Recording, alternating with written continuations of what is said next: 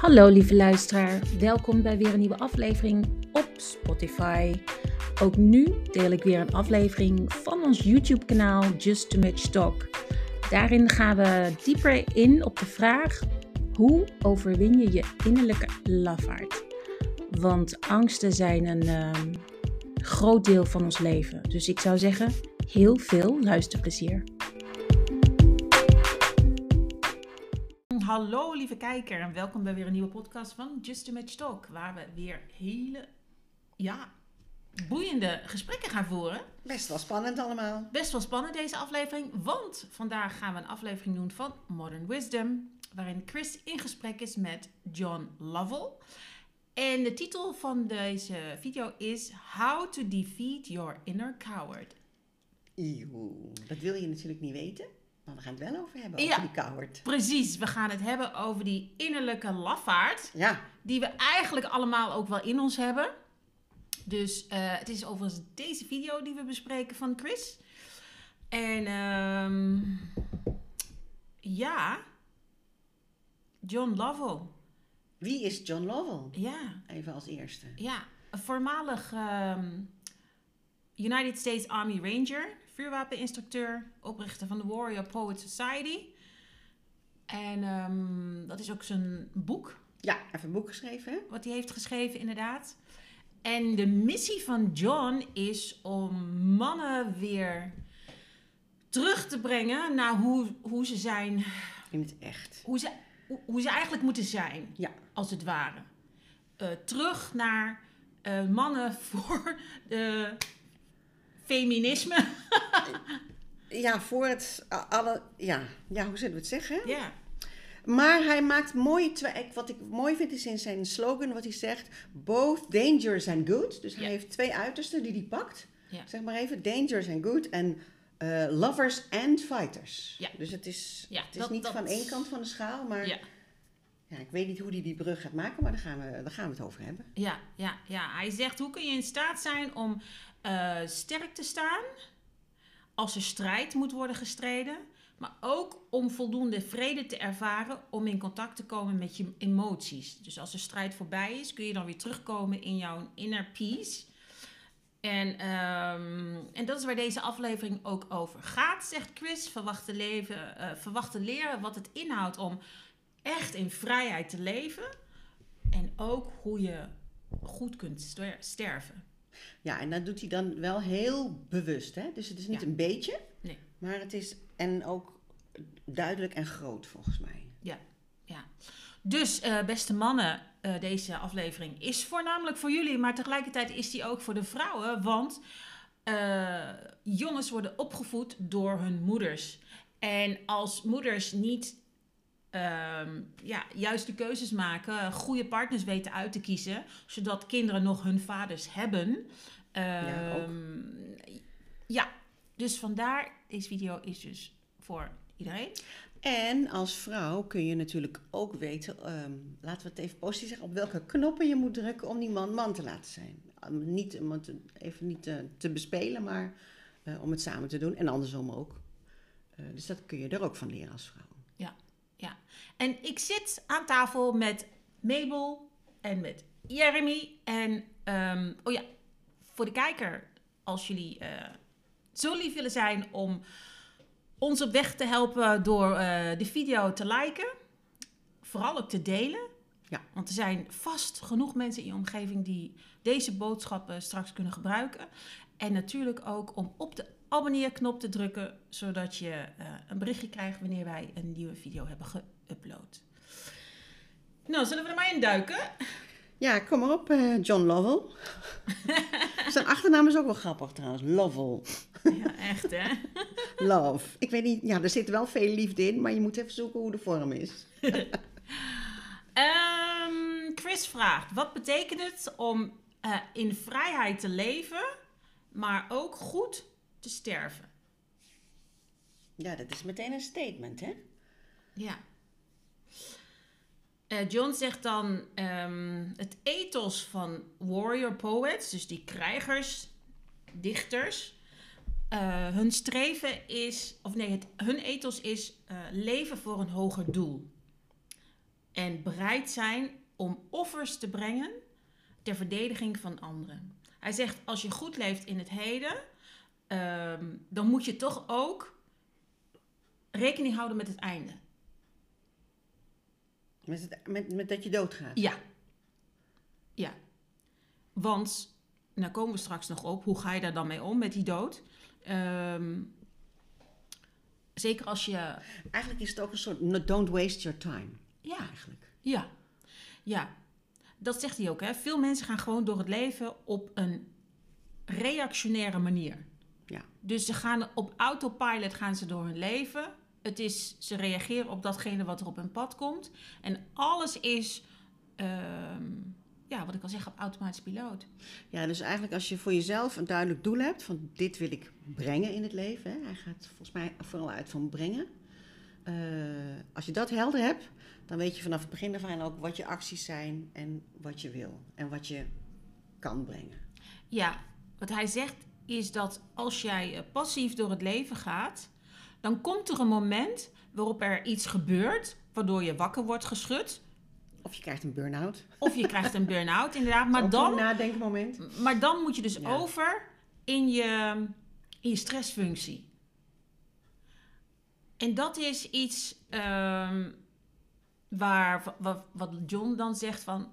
als je bewust leeft, dan kun je heel veel dingen voor zijn. En dan kom je daar niet, volgens mij, in die stresssituatie. Nee, dat is dus de strekking ja, inderdaad. dat denk ik ook. Want als je goed weet wat je wil en je gaat erop af en eh, mm, nou kun je fouten maken onderweg, hè? Of, of, of je, struikelt of wat dan ook, maar als je in principe niet struikelt, dan, kom je, dan laat je het niet zo ver komen. Volgens mij zegt hij dat. En daar zoekt hij wegen voor eh, om, om, om op dat pad te blijven. Ja, precies. Want dan zegt hij ook, hè, als jij morgen een, eh, een, een diagnose krijgt ja, dat je ongeneeslijk ziek bent, dan vergeet je alle randzaken waar je de hele tijd mee bezig bent, dag in, dag uit.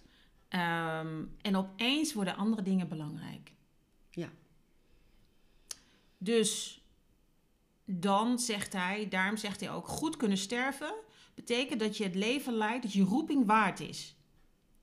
Wow. Ja, Dus dat eigenlijk op je sterfbed dat je dan denkt, ik heb het goed gedaan, ik heb geen spijt en ik voel me niet schuldig. Ja, dat Nou. is Het streven. het streven, Ja, het inderdaad. En dan komen we straks verderop nog op als hij die doodsafscheidsbrief moet schrijven. Oh. Ehm, daar komen we inderdaad straks Ja. nog op.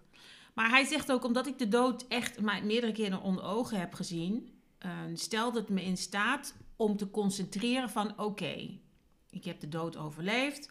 Hoe ga ik dit leven leiden? Ja, dus die vraag is hem een aantal keer in het leven al gesteld eigenlijk. Ja, En ehm, kun je ons meenemen in, hij heeft een aantal keer al eh, de dood in de ogen gezien? Want hij, hij ja hij, hij zelf is op vijf missies geweest.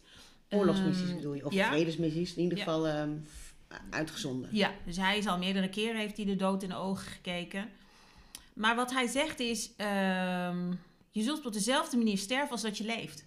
Good or bad. Reactie. Wat bedoelt hij er dan precies mee? Of arm of rijk, zei hij ook. Ja. Ja, ook. Als jij als lafaard door het leven gaat, Ja. ga je ook als een lafaard sterven waarschijnlijk. In de zin van dat je dan bang bent om dood te gaan? Bang bent om dood te gaan. Niet de moed hebben om voor je sterven het nog goed te maken. Om vergeving te vragen, et cetera, et cetera. ja, of je doet het pas aan het eind van de streep. Ja, En dan ben je te laat, want eh, ja, te laat. Voor jezelf in ieder geval. Maar hoeveel mensen gaan er niet, en dat- is met trots hun, hun sterf, hun graf in? Ja, dat weet ik eigenlijk niet. Ik heb wel ooit een keer een hele mooie serie gezien van mensen die inderdaad het bericht kregen dat ze ongeneeslijk eh, ziek waren. Eh, en dan de vraag was, hoe wil je sterven? En eh, de ene helft eh, wilde met man en macht samen met de arts eh, doorleven. Dus die gingen dat hele traject aan. En andere mensen hadden bedacht, eh, nee weet je, het is goed zo. Ik neem nu de tijd om afscheid te nemen en eh, het te Mm, verwerken. zo, ja. En eh, dat was echt een hele mooie documentaire om te zien hoe, wat er met die mensen in peace of mind gebeurt. Ik, nou, precies dat. Dat, Dat- was echt. eh, dat, is, dat is dus inderdaad hoe je leeft, zo zul je ook sterven. Het- ik vond het heel dapper, eigenlijk, die serie om te zien. Ja. Hoe mensen, als mensen besluiten van, oké...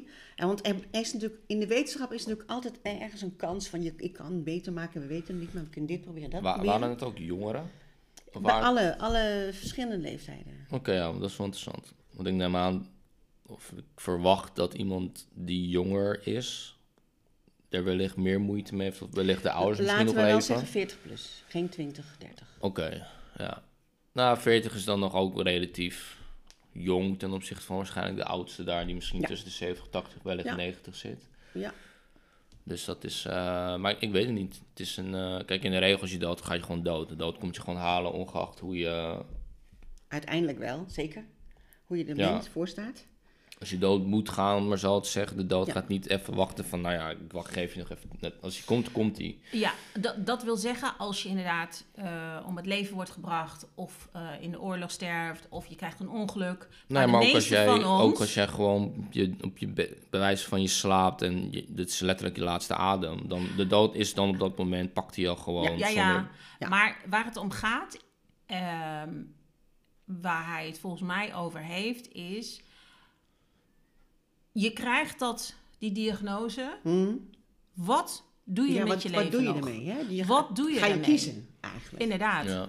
Ehm, Nou, ik denk dat er maar twee smaken zijn. Dat zei je ook, dat had je ook een video over gezien van kankerpatiënten die eh, eigenlijk, het is een, een keerpunt voor mensen. Of je gaat erin mee in de ziekte, of je gaat je er tegen verzetten.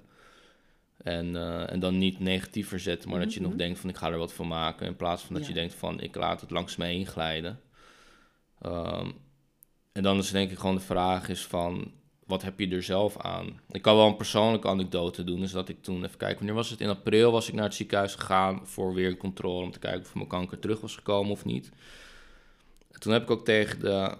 Toen zei ik tegen mijn arts, en ze begreep het wel. Dat vond ik wel best wel bijzonder, omdat... Nou ja, De meeste artsen hebben daar eet afgelegd om te willen doorgaan tot nou, genezen wat ik had gezegd, ik liep in het ziekenhuis rond. En toen zei ik tegen haar van, ik wil eigenlijk... Want dat, dit is een traject waar je vijf jaar aan vast zit. Dat je constant op controle moet. En het wordt steeds minder. Hm? Maar ik zei van, ik wil nog minder. Ik zeg van, want... één, er, er wordt je verteld vanuit misschien een psychologische invalling... van, hè, je bent de ziekte niet, bla, bla, bla, van overheen. Oké, fijn. Als je constant in een ziekenhuis rondloopt... maar je moet wel in je achterhoofd houden van, je bent de ziekte niet. Sommige mensen vinden het prettig, misschien anderen niet. Ik vond het niet prettig. Toen heb ik ook tegen haar gezegd van, luister, ik zeg van... als ik in het ziekenhuis rondloop en ik kijk... en ik, natuurlijk kan ik niet in de ziel van de mens kijken... maar gewoon wat ik observeer is dat mensen het soort van hebben opgegeven... Mhm. van zich erbij neer hebben gelegd. En ik, ik, kon er, ik, was er, ik was er in ieder geval niet content mee. Ik zei van luister, ik doe mijn best met voeding, ik doe mijn best met sport, ik doe mijn, ik wil die, die balans. Ik moet hier niet zijn tenzij het echt nodig is. Ik denk dat dat wel een voorbeeld is van dat je er op een positieve manier tegen strijdt. En dat je nog een perspectief biedt van ik heb nog niet alles gegeven, dus ik ga alles geven. En als ik Ja. andere mensen zie die bijvoorbeeld door wat ze reden... Kijk, het klinkt heel lullig wat ik nu ga zeggen. En er zullen vast redenen voor zijn. Maar als je bijvoorbeeld met overgewicht in het ziekenhuis terechtkomt... heel veel aandoeningen zijn gewoon te lijden aan overgewicht. En als jij dan heel simpelweg van... ja, maar ik ga naar het ziekenhuis, ik neem een pilletje... en je doet voor de rest niks om dat bijvoorbeeld het overgewicht te bestrijden. Ik, ik, kan, ik kan daar persoonlijk gewoon niet goed tegen. Jij hebt gewoon, eh, eh, dan geef je alles uit handen. Je geeft alles uit handen. En ik heb zoiets van, je moet, als je iets niet kan, geef het uit handen. Weet je, ik bedoel, als ik toen mijn arm, mijn been brak in 2013 heel heftig, dan, ik kan het zelf niet fixen, dus ik geef het uit handen. Ja. Maar als ik wel gewoon met de wetenschap en de kennis van nu weet, van als ik deze en deze dingen doe, dan vermindert dat de kans drastisch. En ik ga dat niet doen. En dan vervolgens maar afhankelijkheid opstellen. En als je dat nog verder doortrekt, dat is dan ook iets voor waar andere mensen voor, omdat wij een sociaal stelsel zijn, moeten betalen. Maar jij geeft niet de erfte voor. Ja, ik moet zeggen, door de jaren heen ben ik daar veel minder tegen gaan kunnen nu. Ja. Ik, dat, dat, eh, Maar die, die switch hè, van eh, ik ga er alles voor geven, want dat is ook een beetje zijn kracht van eh, John Novel. Kost die niet veel kracht? Wat Ja. heb je daarvoor nodig? Want het, het is kost wel, kracht. ik, ik, hij had het ook over stress. Ik weet niet of je daarop doelde, maar ik, ik denk dat stress ga je nooit vermijden. Mhm. het, het komt altijd. Het is ook een klein beetje van hoe ga je ermee om? Wat kan je aan? Ik denk dat je heel goed moet kijken naar ehm, wat is de druk die je aan kan, zeg maar. En, hoe uit het zich in de output, zeg maar. Ja. Dus toen ik in het eerste jaar zat bijvoorbeeld van mijn re- reïntegratie tot een bepaalde mate, dan de, de wet en, het, en mijn oud werkgever, die pusht je heel erg om meteen weer full force te gaan. Nou ja, dan moet je voor jezelf dus, en dat is misschien ook een tip voor mensen die hier zelf doorheen gaan. Wat bij mij werkt is van dat ik voor mezelf gewoon ging bijhouden van hoeveel druk heb ik, wat voor werk heb ik, wat voor, ehm, wat voor lading zit eraan. Dus bijvoorbeeld als je alleen maar leeswerk moet doen, is een mindere lading als je een deadline hebt waar je voor potentieel wordt afgestraft. Nog. En dan kan je kijken naar van hoe productief ben ik dan, zeg maar. Dus als je bijvoorbeeld, als je in het kader van lezen, maar er zit een deadline achter en eh, je leest maar één bladzijde in, in twee uur, omdat je niet erbij bent. en Ja. zo, dan moet je de druk omlaag zetten om, om Ja. zo in de lange termijn, zeg maar, weer het rustig op te bouwen. Om maar even een voorbeeld te geven. Dus dat is, dat is eigenlijk een, de weg van hoe zorg je ehm, dat je die strijder wordt op, op, op, op de maat waarin je zit. Ja, en dat is wat wij in de praktijk bij ons werk, in ons coachingswerk natuurlijk heel veel zien. We zien heel veel mannen, 20ers, 30ers, 40ers, 50ers, die eigenlijk een beetje als lafaard door het leven gaan.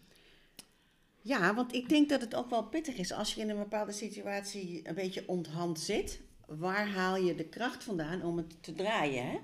Eh, zit dat in je? Heb je familie om je heen die, je die de Ik- put in praten Ik, omhoog ik denk dat iedereen heeft wel een bepaalde kracht hoor. Alleen het is van pick your battles. Zeg maar, hoeveel kan je aan? En dat is de eerste stap, is van erkennen wat kan je aan. Zeg maar. En van ook realistisch zijn van... Kijk, nu is alles heel maakbaar. En ik, ik, de reden waarom ik in de regel niet van gurus hou... is omdat het wordt alleen maar als een motivational speaker ehm, geuit. Dus van dat eigenlijk alles is maakbaar zolang jij maar hard werkt. Ja. Maar vervolgens vertel, vertellen ze je niet de keerzijde of een andere kant van, van het verhaal. Van, hè, je hebt ook andere aspecten in het leven die invloed hebben. Dus wat er dan gebeurt, en dat is eigenlijk gewoon een loophole, is van dat ehm, je betaalt als iemand voor zo'n guru, ga je naar een event, die vertelt je wat je allemaal moet doen om je goed te voelen. Dan lukt het niet, dan ligt het altijd aan jou. Altijd. Is omdat, dat is de cyclus van hoe het is. En er is een goed boek, en ik ben even de naam kwijt, maar die omschrijft eigenlijk meerdere variabelen wat er dan wat Hey. invloed heeft op succes. En dat bijvoorbeeld, omgeving is er één van, maar ook soms gewoon simpelweg geluk. De Ja. skills hebben van een opportunity zien. Dus het is niet zo zwart-wit van werk gewoon heel hard en als je niet hard genoeg werkt, dan komt het heb je niet. gefaald. Nee, maar ook denk, ik ben geen econoom, maar ik denk ook als het gaat om welvaart. Kijk, er is heel veel geld nog steeds in de wereld, maar als je tien, men, tien mensen hebt je hebt, je hebt 1000 eh, euro of zoiets, en de een krijgt 900, ja, de andere 100, dat moet verdeeld worden door de ander. Dus dat, dan moet het gaan, dan moet de een minder gaan verdienen. Dus niet Ja, anders- iedereen nee, kan kan, niet. het dat zijn. Nee, We Chris dwalen lekker, eh, lekker ver weg over het onderwerp, Ja. maar ik vind het wel interessant, moet Maar ik het, zeggen. het, hoort er, het hoort er aan zich wel bij. Ja. Eh, Chris zegt dan ook, eh, volwassen zijn is eigenlijk een reeks van ja, momenten die je leeft. Waarin je iedere keer zegt, ja nee, volgende week ga ik het anders doen. Nee, volgende keer ga ik het beter doen. Nee, volgende Morgen keer ga ik beginnen met morgen ga ik afvallen. beginnen met afvallen. En dan voor je het weet ben je dood. Ja, want dit is, dit is eigenlijk wel het, het, het pad waar, waar hij het over heeft. Hè? Van, eh, je, je, hebt je, je hebt je beginpunten. Van oké, je live now and live good en, en waar, waar wil je eindigen. Maar ja, de, de weg ernaartoe, dat zijn eh, de, de, de menselijke aspecten natuurlijk. Ja, dat is wat John ook zegt. Hè? Eh, dat is nou, dat is juist de, de trap, de val. Hè? Mensen denken van, nou ja, ehm, als ik maar mijn 9 tot 5 baan heb, als ik maar al mijn klusjes heb gedaan, dan, eh, dan knap ik mijn huis op, dan ga ik het afbetalen. En dan op een dag heb ik dan een familie die groot genoeg is. En dan als ik dan ehm, met pensioen ben, ga, dan ga ik Ja. echt leven. Nou, ja, oh. Maar dat vind ik ook wel. Ik, krijg die, ik heb dat vaak wel te, te horen gekregen. Ik ben iemand die eigenlijk. Mijn leven is sport. Dat is, ik, ik kan niet zonder sport. Als ik niet beweeg. Um, tuurlijk, voor als het rust nodig is prima. Maar in de regel wil ik gewoon altijd elke dag in x aantal uur hebben bewogen. Ik voel me er goed bij. Ik vind het leuk. Um, en ik heb minder plezier in sport als ik bijvoorbeeld een blessure heb. Um, Ja. Maar het, het feit van dat. eh, mensen, zoals, ja, mensen zeggen daar nog wel eens tegen me van leef een beetje als ik bijvoorbeeld Oh, niet ja. drink of niet Ja, drink. en dan heb ja, ik zoiets van, ja, maar ik, wat ik niet helemaal snap is van waarom mensen je een soort van in hokjes duwen. Net zoals in dit voorbeeld van, ik doe eerst al deze dingen als ik met pensioen ben, dan ga ik Ja, leven. Waarom ja. is het leven wat je nu leidt niet leven, zeg Ja. maar. Goeie dat vraag. vind ik raar. Goeie vraag. Dat is, dat Dat is, is volgens mij de kunst. dat is de onderliggende gedachte van John ook, inderdaad. Hè? Hij zegt er ook, ehm, hoezo je gaat pas leven op je 65ste? Nee, zegt hij, vandaag moet je leven. Hij zegt, want morgen is niemand beloofd. En hij zegt, ik wil niet uitstellen om nu te leven en nu betekenisvolle impact te hebben om de wereld om mij heen. Ehm, ik wil niet door het leven gaan en hopen dat ik op een dag kan genieten van mijn pensioen. Dat Nou, tegenwoordig gewoon niet eens meer gegeven is. Misschien is het er niet eens meer. Is het ja. op? Tegen die tijd is het op. Dat is ook een hele goeie. Dus ja, leef in het nu, hè. Het is eigenlijk, het is, volgens mij is het de dubbelheid van leef in het nu. En tegelijkertijd weet je waar je heen gaat. Ja. En, en, en die, dat spel, eh, ja, je wordt door de dagelijkse, de gang van zaken, word je daar steeds uitgelokt. Maar er is, er is ook een, ik weet niet of ik het al eerder heb gezegd, maar er heerst een soort van, alsof er een recht is om dat te hebben, zeg maar, dat je dan pas echt kan leven. Dus om maar een voorbeeld te geven, Ja. is van je werkt acht uur, dan kom je Ja. thuis en dan is het je recht om te ontspannen. Ja. En Ja. dan vraag ik me af van, ja, maar is dat echt wel per se een recht? Kijk, als je het wilt doen en het kan doen, prima, maar in andere landen is dat recht er veel minder in armere landen. Daar heb je niet zo het Nee. concept van ik wil maar zoveel uur werken, oh, maar ik moet ook nog dit doen, ik moet ook nog, moet ook nog leuke dingen in doen. Nee, daar is het concept van werk, dat is ook gewoon je leven. Dat is ook een beetje overleven. En technisch gezien, als je het Bijbels dan pakt, gezien we hier toch wel eh, gelovig ook zijn, in de zin van dat eh, er werd gezegd van, in ieder geval tegen de man, van je moet werken tot je dood. Hm. Dus het hele pensioenconcept al is zeg maar misschien niet eens goed voor je.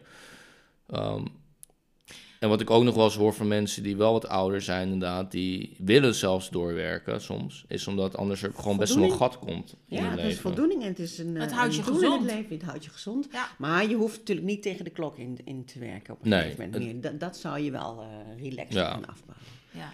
Het is zo moeilijk, hè? Want eh, eh, ik geef ook veel eh, trainingen in, eh, in, in onderwijs en eh, kinderopvang. En daar is altijd de vraag: ben je kindgericht of ben je taakgericht? En je, wil, je doet het werk omdat je kindgericht bent. Hè? Dus, de, dus het contact, de verbinding met de mensen om je heen. Het maakt niet uit met welke doelgroep. Maar door de waan van de dag ga je denken: oh ja, zo laat gaan we eten. Zo laat moeten we voorbereiden. Dit moeten we opruimen. Dat moeten we afhalen. Dan kom je in een soort regelklok terecht. Van, en dan heb ik alles goed gedaan. En volgens mij trekt hij je daaruit. Zo van, doe dat niet, want dan zit je op de automatische piloot en ben je eigenlijk niet aan het voelen, maar eh, ja, in een negatieve zin aan het werken. En vergeet je de, de connectie eigenlijk. Ja, dus de strekking is inderdaad, leef bewust. Ja. Wees je bewust dat als je 's ochtends wakker wordt en je bent gezond, that's a gift. Ja. En als je op die manier dat gaat beseffen, dat als je iedere dag wakker wordt, dat je beseft van, hé, hey, ik ben gezond, ik mag wakker worden. It's a gift. Ja. Want als je bedenkt hoeveel mensen er per dag sterven, die niet wakker worden of die s'avonds laat niet thuiskomen, Ja. dat zijn enorme getallen. Dus eh, als je op die manier naar het leven gaat kijken en met je leven omgaat en met andere mensen omgaat, en dat is waar John naartoe wil, dan krijg je een ander soort leven. Chris vraagt dan, wat is angst en hoe ga je daarmee om? Want angst is wel echt iets van deze tijd ook.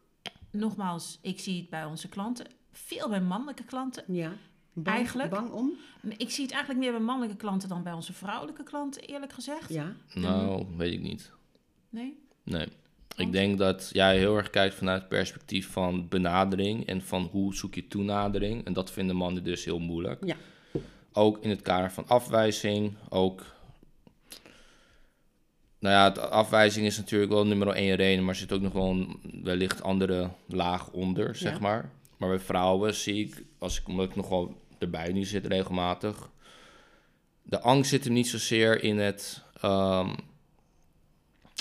in de afwijzing misschien, maar de angst zit er misschien toch wel een klein beetje in het feit van hoe ik het zo er- schetsen is van kan ik nog wel iemand, kan ik nog wel per band of kan ik nog wel iemand vinden zeg maar die bij me, die met mij wil doorbrengen zeg maar tot, Ja, maar ik- dat, is een anders, ander, dat, dat is een ander soort angst wat vrouwen hebben. maar het is nog steeds een angst.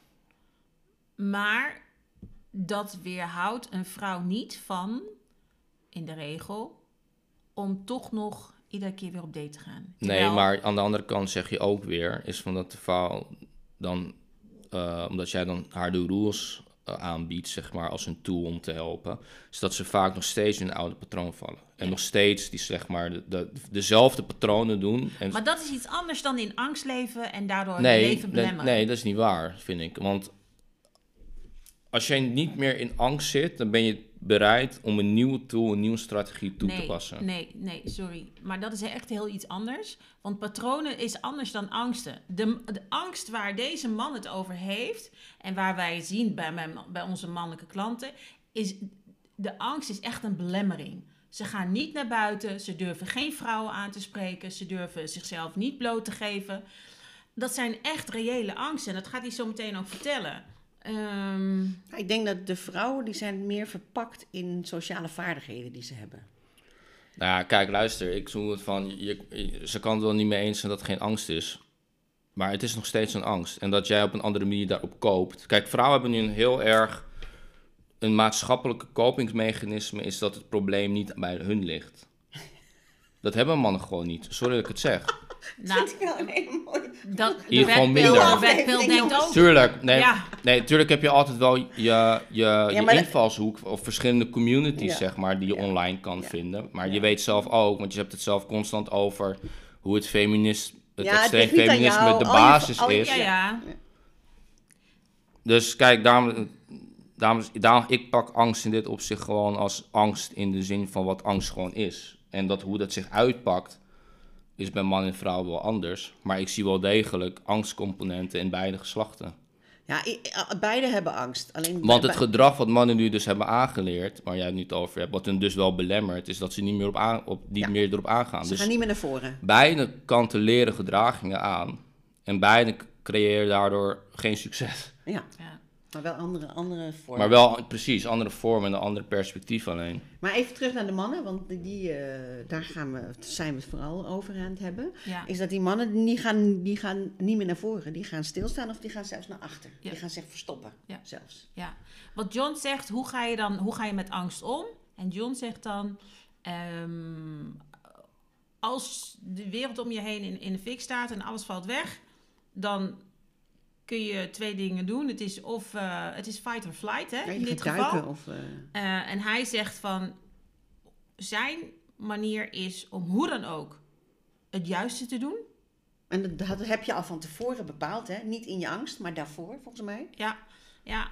Maar op dat moment zegt hij dus van... Voor mij is het een kwestie van... Oké, analyseren. Wat is de situatie? Wat kan ik doen? Wat is het juiste wat ik moet doen? En ja, dan ben ik aan de, aan de buitenkant ben ik cool, calm en collected. Maar van binnen bonst mijn hart.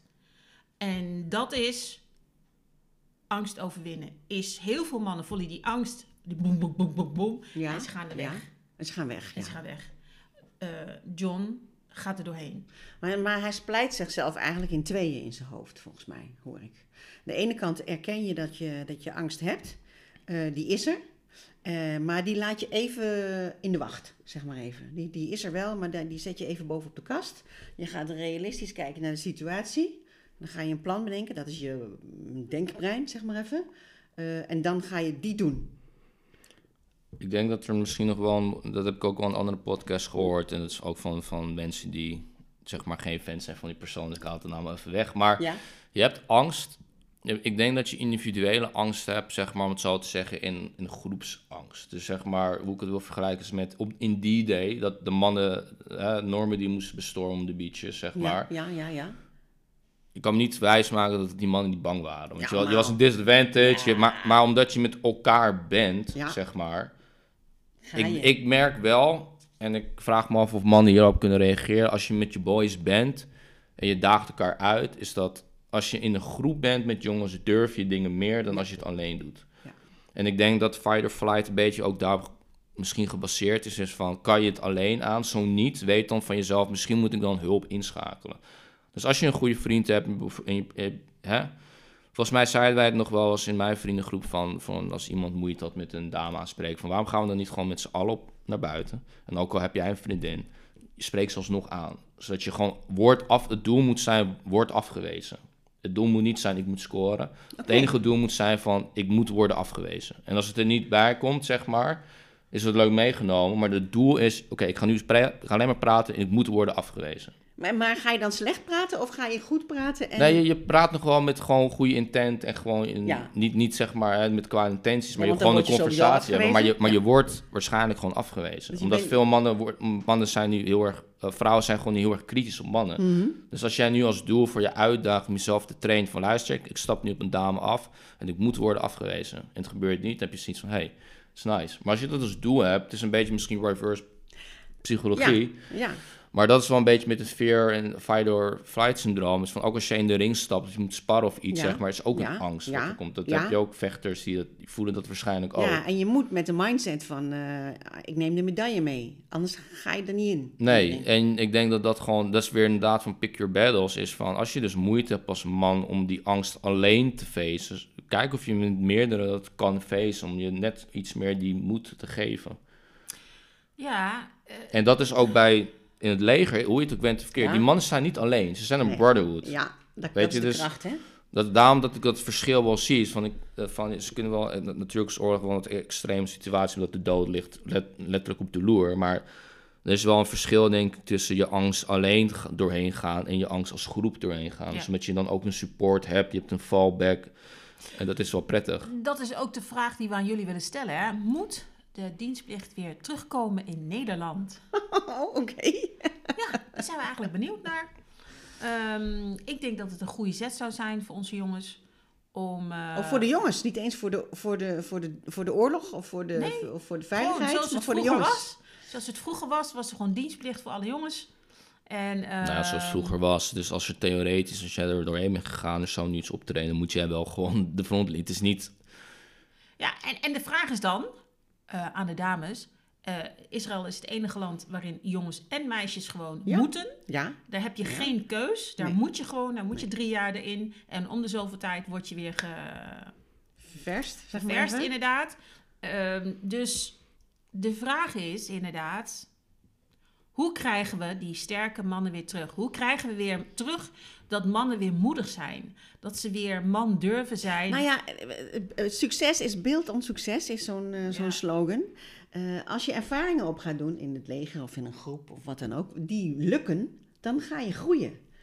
Maar als je niet in zo'n situatie komt, eh, dan kan je natuurlijk niet echt van elkaar leren en groeien van, hé, het is me gelukt. Nee. Het, het- het is ook een beetje wat je zegt, het succes opzoeken of het geluk opzoeken. Want als je achteruit blijft, ja, dan kun je alleen maar tegen jezelf zeggen, ik heb het niet gedaan en het is niet gelukt. Ja.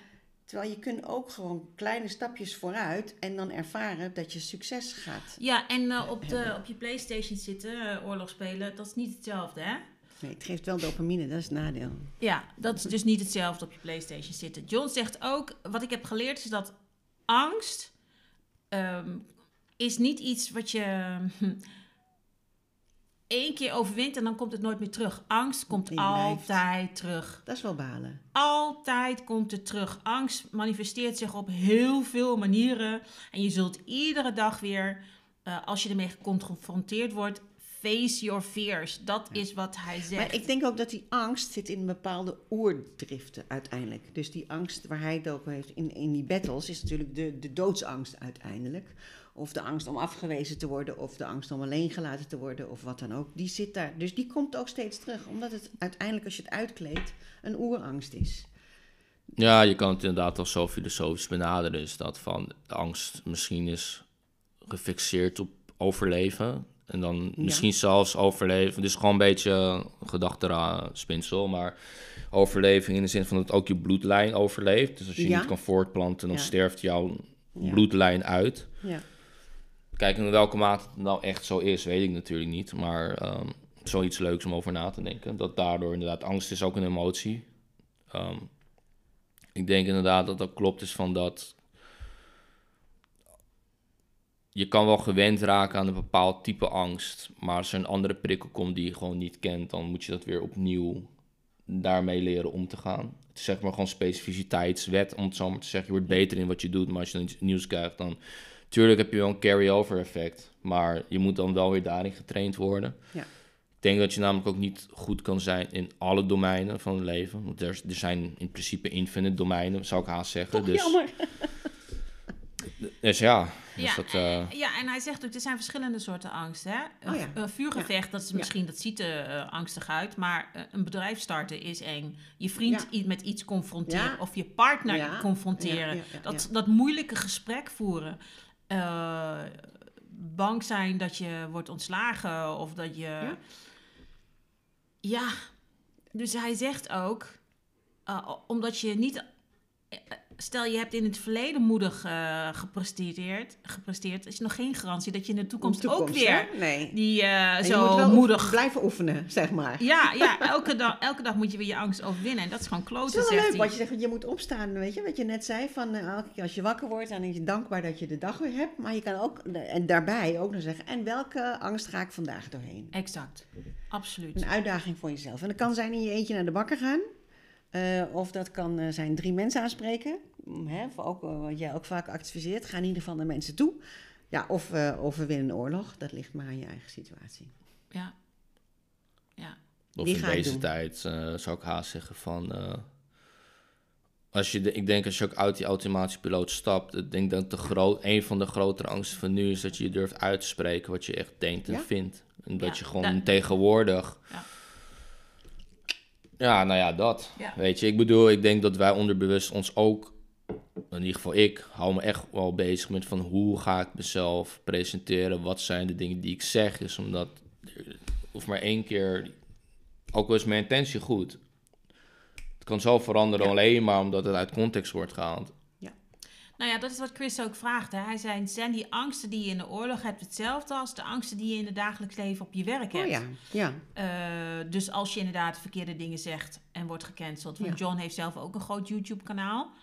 Eh, John is degene die wel gecanceld volgens mij af en toe is geweest. Omdat hij Ik kan me natuurlijk... voorstellen, hij ex- is natuurlijk heel erg van, heel duidelijk. Ja, hij, is- hij heeft een uitgesproken mening. Je gaat of je gaat niet. Ja, dus... Je bent niet een beetje zwanger. Nee. Dat is die uitdrukking. Ja. En zo is het. En John zegt dan ook van ja, het is anders, maar toch ook wel weer hetzelfde. Hij zegt, ik heb een maatje die eh, 19 keer op missie is geweest. Hij zegt, ik ben er maar vijf keer op missie gegaan, mijn maatje 19 keer. Mm. Die gozer zegt hij, dat is, dat is zo'n held en hij gaat er gewoon voor. En hij, die terroristen elkaar daar appeltje eitje. Maar vrouw aanspreken.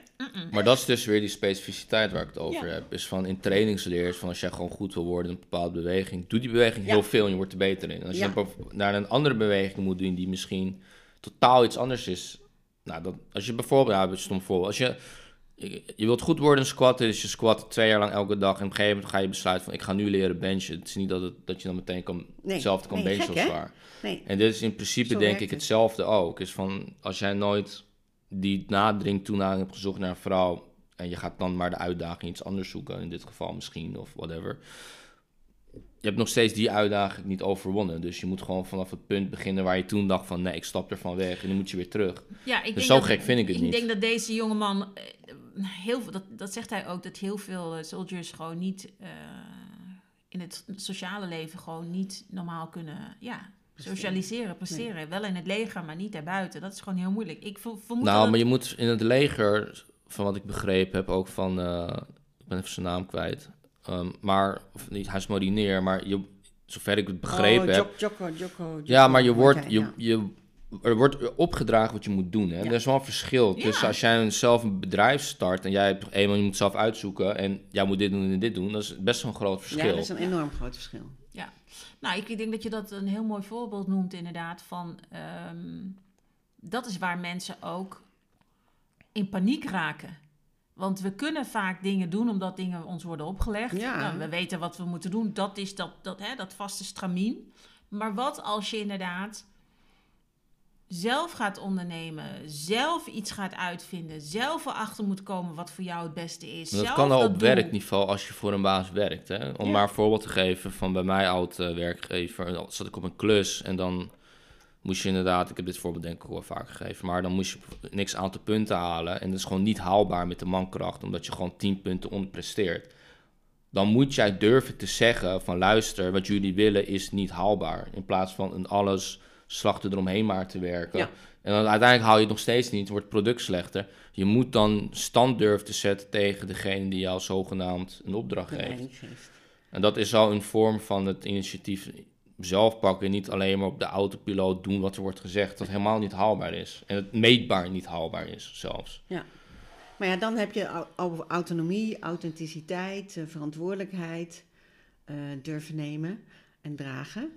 Dat zijn dan de stappen die je, die je, die je moet nemen. En creativiteit is, is, is daar ook een gevolg van. Dus Ja. het heeft niet alleen maar... eh, Nee, John zegt dat je geen angst hebt op één vlak, wil niet zeggen dat je op andere fronten geen angst hebt. Hè? Nee. En dat is, dat is het moeilijke van dit leven wat we hebben, is dat we worden nu eenmaal om de zoveel tijd geconfronteerd met onze eigen zwakheden. Oh, ja. En Chris zegt dan, ja, iedere dag is een nieuwe uitdaging. Je kunt niet gaan achterover gaan zitten leunen, want dan overkomt het leven je. Ja. Ja. En waar het ook En mis... wa- wat ik niet begrijp is dat veel mensen dat oké vinden. Ik zie heel veel mensen om me heen. Ja? Ze vertellen het me niet, maar goed, ik heb gewoon die indruk van, oh, ze vinden het gewoon oké om achterover te liggen. Ik, ik word ongeduldig ervan, moet ik zeggen. Misschien heb ik dan een natuurlijke drive om dat niet te willen, alhoewel ik soms ook wel achterover lig natuurlijk. Maar eh, ik vraag me altijd af of die mensen dan niet een natuurlijke drive hebben om te denken, ik verveel me of ik, ik, ik eh, Nou ja, dat is toch... eh, God, ik ga het toch zeggen. Die mensen die in de Matrix leven, die toch alles nogmaals op autopilot doen, die zich niet bewust zijn van dat dit leven je gegeven is. En dat Ja, je er iets mee men- kunt doen. Of het zijn gewoon mensen die gewoon wel wat meer eh tranquilo door het leven gaan. Dat zou zo je het Ja, ook nog ja. kunnen zien. Die zoiets hebben van, luister, dit zijn dingen die ik heb. Ik ben hier content mee. En als er wat verder gebeurt, zie ik het dan wel. Het is heel moeilijk. ik word nu al, word nu al rustig van binnen. Maar het, het is, het is, waar het uiteindelijk misschien ook een klein beetje op neerkomt, is in het feit van in welke mate wil je de controle hebben en in welke mate kan je de controle hebben. Ja.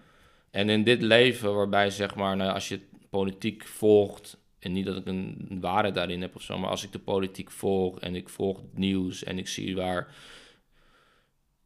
En er zijn kanalen die zeg maar, die een beetje aangeven van waar het leven naartoe gaat. Dus dan kan je twee dingen doen. Je kan of meegaan in die chaos, of je kan zoiets hebben van. Ik geniet nog maar van wat er is, want het wordt toch nog tien keer erger. Dus ik kan nu beter genieten en ik kan, zeg maar wel, ik kan wel doen wat ik kan doen, zeg maar. En ik kan proberen in kleinvoud, mijn vriendengroep, mensen die ik tegenkom. Ja. En in de hoop dat je in de lange termijn het vuurtje aanwakkert, wat dan zich verder verspreidt. Ehm, Nee, ik, ik snap je tranquilo eh, movement. En als dat zo is, nou go for it. Ik denk dat ik zeg, gewoon, ik denk niet dat de meesten dat zijn. Hoor. Nee, Dat- maar... maar dat bedoel ik. ik. Ik denk niet dat de meesten dat zijn. Ik denk als je dat kan inderdaad, dat je gewoon eh, in die chill-modus kunt leven. hey, Ja, top. De meesten kunnen dat niet. ja. Chris vraagt, waarom heeft de wereld vandaag krijgers nodig? Warriors. Eh, een rare vraag voor vandaag de dag, hè?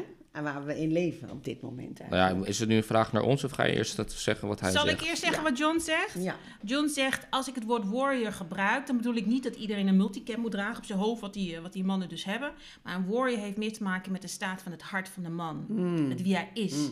En dan zegt hij, ik denk dat mannen gemaakt zijn om, om sterk te zijn. En we worden verondersteld om beschermers te zijn, providers te zijn. En die krijgersattributen zijn dus cruciaal om succesvol te zijn als man. Hij zegt, het maakt deel uit van je roeping. Hij zegt, ik moet een leider kunnen zijn. Ik moet moedig kunnen zijn. Onbevreesd kunnen zijn. Ik moet het lef hebben, zodat ik ook zware lasten kan dragen. Ehm, ja, Nobel. Komt ja als daar komt hij nog. op. Ja? Nou, ik denk dat dat klopt. Ja, gewoon het is meer de karakteristieken inderdaad, wat er komt kijken om een, om een, nou ja, een vechter te zijn, zeg maar. Als je het gewoon misschien naar vechtsport translate, Ja.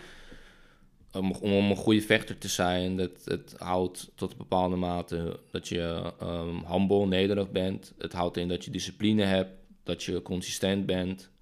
eh, dat je dingen moet laten in het leven. Oh ja. Of ja, ja, als jij bijvoorbeeld een topsporter wil Oh ja, zijn, zo. zeg maar, dan Ja. doe je gewoon bepaalde dingen niet. Je eet bepaalde dingen niet zoveel, of je drinkt een pe- periode niet. Mhm.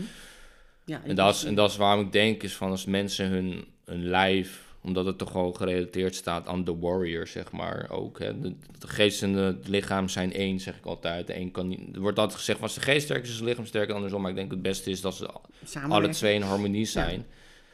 Ehm, het zijn de, attribuut inderdaad om zo te worden. Noem het een atleet, noem het een vechter, noem het een... Hè, wat, dan zich, wat je kan meenemen de rest van je leven. Ja. En dat is waarom de warrior mindset is gewoon goed.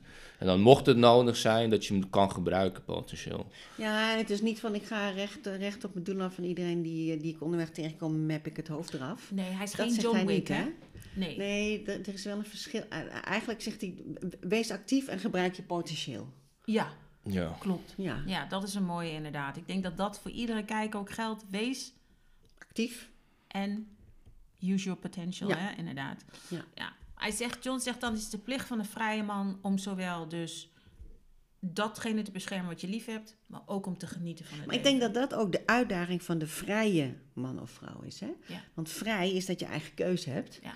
Maar, eh, eh, voor, maar eigen keus in die zin dat je dus jezelf kan opleggen van ik heb discipline of ik heb een focus of ik ga ergens voor. En als ik moe ben ga ik uitrusten, maar daarna ga ik weer door. ja, daarom hou ik ook niet van motivational. Ik, ik vind op zijn, op zijn tijd zijn motivatie kan echt Fijn, wel helpen. Eh, maar Mij helpt het wel, ja. Nee, maar als je het goed gebruikt. Maar moti- precies, maar motivatie zou niet de, de drijfveer moeten zijn. Want als ik niet gemotiveerd ben om, niet, om iets niet te doen, dan doe ik het maar niet. Nee. Dat, Nee, dat, zegt hoort die niet. Jonko, ik weet niet meer eens. Jocko Wilkins, ja, dat is die ook- zegt dat inderdaad ook. Aan die, Ik- je hebt, kan veel vaker herhalen dan Ja. dat je gemotiveerd bent. Je hebt meer aan discipline Ja. dan Ja. aan motivatie. Ja, Vond Ja. ik ook een rare, maar er zit wel veel in. Ja, omdat, ja, omdat ik... emotie, ik denk dat motivatie doet heel veel met je emotie. Ja. En, je- en het geeft een bepaalde gemoedstoestand. Maar als je alleen moet gaan bouwen op de gemoedstoestand... Dan, als je die niet constant hebt, Nee, zeg maar... Dan, eh, Ja. wat ga je dan wel doen, zeg Ja. maar? Dus daar moet je gewoon doorheen. Ik bedoel, mensen denken altijd van... eh, ja, maar het gaat je allemaal makkelijk af, de sport. Ik heb de Mm. afgelopen maand gewoon druk bezig ben met... met terugkomen in werk, dingen zelf opbouwen. Ik ben ook mijn trouwerij aan het plannen en alles, et cetera. Is van dan, dan heb ik gewoon geen zin om naar een gym te gaan. Omdat het gewoon best veel lichamelijk van me eist. Maar ik ga alsnog. zeg Ik ga liever... Ik heb ook wel eens gehad dat ik ga en ik voel me zo shit. Ja. En na 20 minuten zeg ik, oké, nu ga ik terug naar huis. Want mijn lichaam vraagt nu echt om Ja. rust. Maar je houdt wel die vorm erin van ik ga de deur uit, ik ga erheen, ik pak mijn spullen. En hoe Ja. ik kom, zie ik wel. Maar die, die routine zit erin, blijft Ja, nee, toen ik ziek werd, was ik, was ik begonnen met een, een, een uitdaging van een YouTuber die, die squat al drie jaar lang elke dag. Oké. Echt elke dag. En de mensen kunnen zeggen van het is niet optimaal. Helemaal mee eens, het is niet optimaal. Maar het gaat zeg maar om een stukje discipline erbij. En toen ben ik per 2022 mee gestart. En ik ben er eigenlijk nooit mee gestopt Oké. meer. Omdat ik zoiets heb van... Het is net dat stukje geforceerd, de geforceerde beweging. Het betekent niet dat ik elke dag met zoveel kilo op mijn rug hoef te staan. Dat doe ik gewoon maar 10 tot 20 met mijn lichaamsgewicht. Maar het gewoon het feit van, dus de discipline van je moet gewoon elke dag bewegen. Elke dag. Maakt niet uit. Niet altijd hoeft alles intensief, maar je moet elke dag Ja. wat doen. En, en dus dat vond ik een mooie uitdaging, wat hij zegt van in het vrije leven. Maar dat is ook de grootste uitdaging in het vrije leven. Nou ja, hij zegt het is de plicht. Als jij dus een vrij mens bent, en met name dat, omdat er in heel veel landen ben je niet vrij. En hij oh ja, dat zegt, hebben wij natuurlijk wel. ja, Ja. en dat beseffen Tot een- wij niet. Tot een bepaalde hoogte. hoogte. Ja, Ja. ja, ja. Dat wij in ieder geval meer vrijheid hebben dan in China of in Korea Maar, eh, of waar ja, dan ook. eh, Eh, 17 uur werkdag. Ehm, Nou, toch vind ik, daar wil ik wel kort op inhaken. Ik denk dat dat toch deels de, de illusion, delusional is van het Westen. Is wat, wat wij denken dat wij extreem vrij zijn. Maar dat, ik denk dat het verschil in vrijheid zit, is dat er minder consequenties, ergere, maar ook weer subjectieve consequenties aan zitten. Want als jij, als het ware, beweegt in de, in de boundaries die China jou opstelt, ben je in principe vrij, want je doet alles wat je wil. En, maar hier ook, als wij bijvoorbeeld in ons huis, zeg maar, als jij nu in eh, een pergola of iets wil gaan neerzetten, je moet toestemmen. Je kan niet zomaar alles doen. Nee, je kan niet anders. Je bent Vrij, niet er, is, er zit een. Omdat je ook als maatschappij functioneert, ongeacht wat voor maatschappij je zit, er zit een plafond ergens. Ja. Echte pure vrijheid zal betekenen dat je alles moet doen en kunnen laten wat je wil. Ja. En, theoretisch kan het ook, maar er komen wel consequenties erbij. Ja. Waar mensen, en die zijn mensen zijn niet bereid om dat te doen. Ja. Wat John wil aangeven is dat er in een man zitten, hoort een warrior te zitten, maar ook een poet. Ja, die mooie tegenstelling. Dus dat archetype van die poet, dat legt hij ook uit. Dat is een deel van mij als man, is die provider, is die beschermer. Maar de poet part is dat ik mijn vrouw lief heb en dat ik mijn kinderen lief heb. eh, en opvoed, dat ik de waarheid zoek en de waarheid ook wil vinden. Dat is als je de moed hebt om de feiten onder ogen te zien. ehm, maar ook om in staat te zijn om je uit te drukken wat je voelt qua emoties. En daarin zit dus die filosofie, daar zit die religie in, daar zit hoop in, daar zit moraal in. En dat is het, dat stuk van die dichterskant, dat is die poetkant. En dan zegt hij ook, een man is een warrior en een poet tegelijk. Het is Waar niet, kan ik ze krijgen? Waar kan ik ze vinden? Waar worden ze opgeleid? nou, maar, dat is, maar dit is dus wel het punt, hè. Als je dat nummer van I'm a lover, not a fighter, wel Michael Jackson en eh Huppel de Pup. Ja, ja, ja. En dan legt hij dus uit van, je bent niet een lover of een fighter, je hoort ze alle twee te zijn. Ja. En dan kijk ik dus naar de man van vandaag, inderdaad. En dan denk ik van, oeh, Er kan nog wel wat bij om te leren van die Ja. twee, op die twee vlakken. ja. Ja. Want hij, zegt, hij legt ook uit dat een vrouw wil een warriorman, als het ware, om fysiek door hem eh, Beschermd worden. beschermd en veroverd te worden. Maar een man moet ook de juiste woorden weten te spreken om tot het hart van de vrouw te komen. Het is nogal een task voor die man. Ja. Maar goed, hij heeft, hij heeft wel die superfocus om dat voor elkaar te willen krijgen. Hè? En dat is wel een mooi uitgangspunt.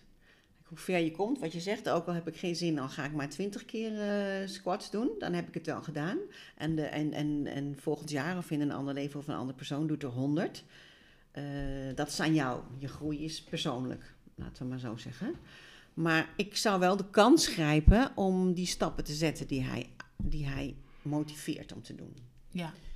Be a lover and a fighter. Ja. Dat is de boodschap. Nou, eh, welke mannen kunnen hier een mooi liedje van maken? Dat wil ik ook heel graag horen bij de comments. Het is op zich Een, nog steeds een wel... uitdaging, een challenge. Dat is werkt ook- toch bij mannen? Het is volgens mij ook wel weer in lijn met... eh, als je Evolution of Human Made Choice bestudeert... Ik heb hier toevallig even een paper bij, zeg maar. Ja. Omdat twee papers die leken heel erg op elkaar.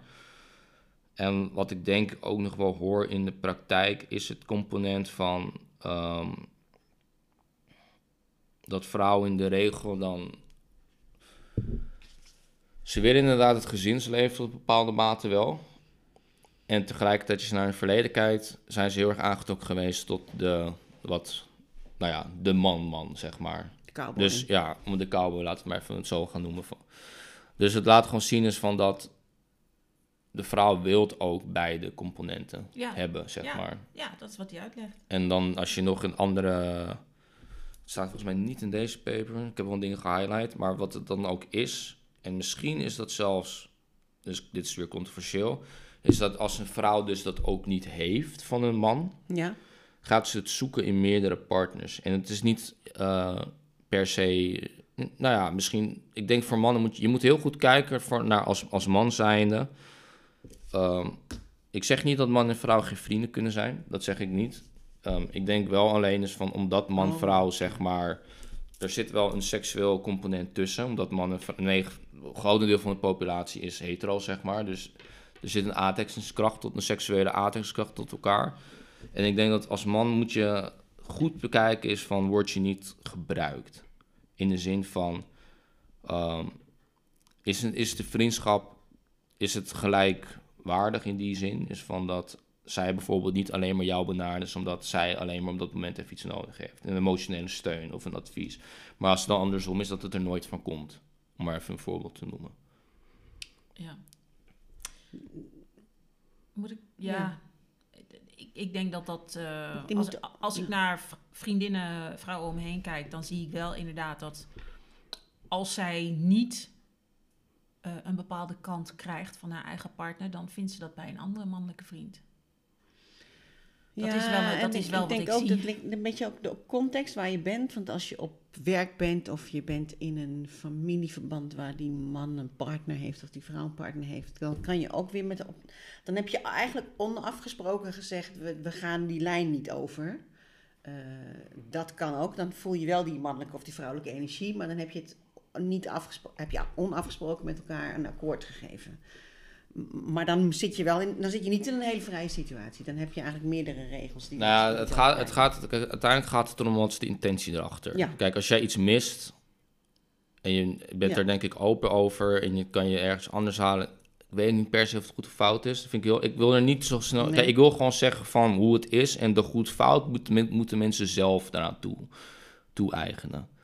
Maar het is wel wat ik soms zie, is gewoon van, is dat, ik heb het ook gewoon wel meegemaakt en ik zie het om me heen, is dat dan vrouwen die, ehm, dan, die willen gewoon verschillende eh, aandachtspunten voor, van de man hebben.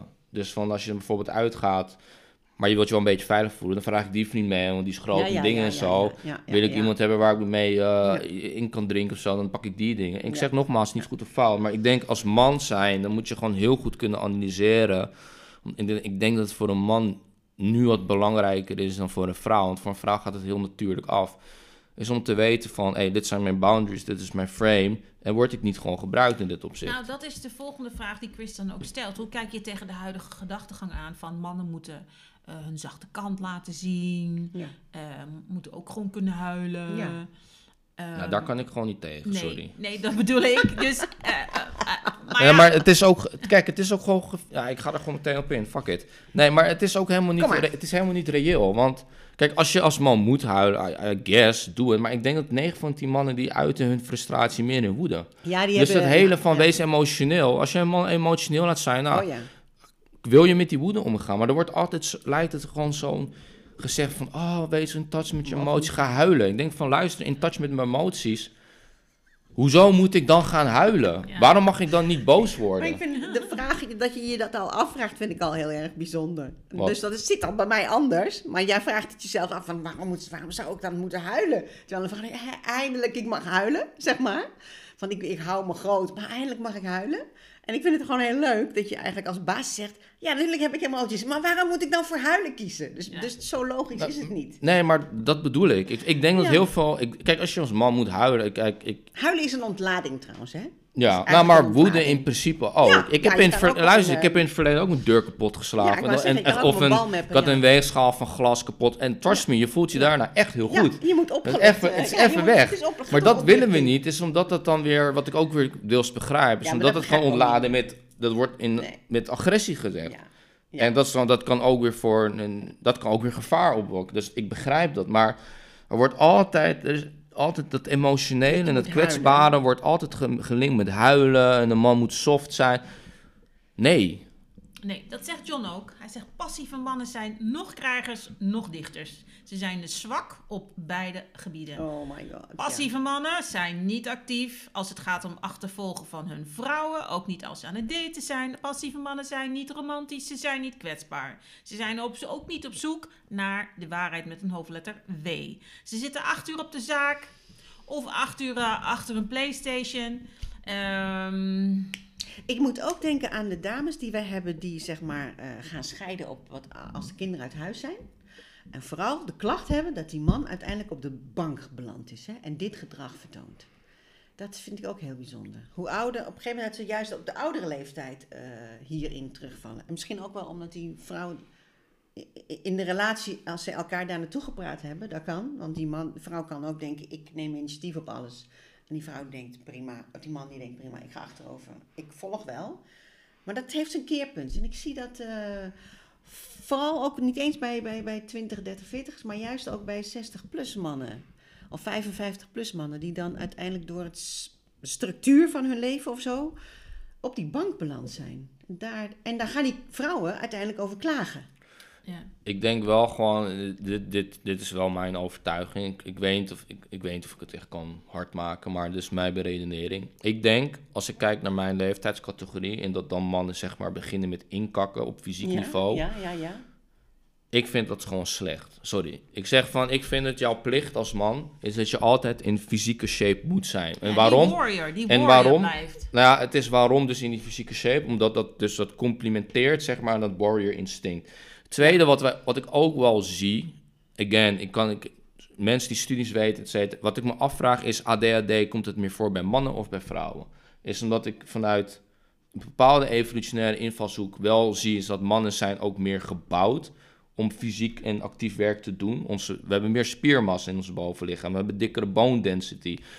Ehm, en tegenwoordig of- zit je of- heel of- veel. Of bezig zijn ADHD is. Of, Ja. of bezig Inderdaad. zijn gewoon man zijn. Ja. Daarom, snap je? Is Ja. van dat van dat mannen gaan gewoon. eh, kijk, ik, ik snap, kijk, aan de andere kant, want zo ben ik dan ook weer, ik snap dat het leven van die vraagt heel veel. Van je moet zoveel werken, je Ja. moet eruit. Ja. De tijd is heel moeilijk, maar ik weet niet, ik denk wel eens van dat ik, dat ik probeer de oorzaak te vinden. En ik weet ook, er zijn meerdere invalshoeken natuurlijk die er aan, aan contributen, maar ik probeer echt een goede oorzaak te vinden waarvan ik kan zeggen, deze aspecten dragen eraan bij, is dat jij als man zeg maar op de, op de bank gaat zitten. Want er moet een reden voor zijn. Ja, want ik vind het toch eigenlijk ook niet leuk? Er, er, moet, er moet een reden zijn waarom. En het kan, en ik, ik geloof echt wel dat het een deelcomponent is, echt wel van het fysieke dus. Is van Mhm. dat je niet fysiek jezelf uitdaagt meer. Omdat daardoor, ik merk gewoon van mensen die fysiek beter worden, krijgen een beter zelfbeeld al. Dus dat is al één. Ik ga ook zeker niet ondermijnen het feit is van dat de man mag niet meer in zijn au- autoritaire rol zitten. Man is bad, alles is de man's schuld. Dat is ook een tweede. Ehm, ik had nog die meme-video gezien waarbij zeg maar werd gedaan als de man zeg maar het huishouden doet, dan helpt hij maar een beetje. En bij de vrouw is het werk. En er ja. werd zeg maar een soort contrast Ja. tussen man en vrouw gedaan. Ze deden alle twee hetzelfde. Oh, Alleen bij de, bij de man was het allemaal neerbuigd, bij de vrouw was het allemaal Mm. empowerment. Dus ik weet ook wel dat dat, dat, doet, dat doet gewoon wat met mannen. Ja, ja, ja, want je kan eh, bouwen op een, op een compliment, zeg maar. Dus Of de vraag is nu heel erg van, voor heel veel mannen denk ik, is van, of wat ik, I guess, kan adviseren, en ik denk dat die John dat ook wel doet, is inderdaad van waarom dus gewoon die warrior-rol heel erg belangrijk is, is dat je gewoon, als een man moet je nu ook gewoon gaan kijken van, één, wat wil ik, wat is mijn frame, wat kan ik bereiken, en welke vrouw wil met mij mee. En wil die vrouw niet met mij mee naar de next, naar de next. Ja. Ja, ja, John zegt ook, hè, deze passieve mannen, ze zijn misschien aardig en ze zijn beleefd, beleefd, maar ze belanden waarschijnlijk in de friendzone. En ze maken in ieder geval geen indruk op het gebied van of krijger of poet.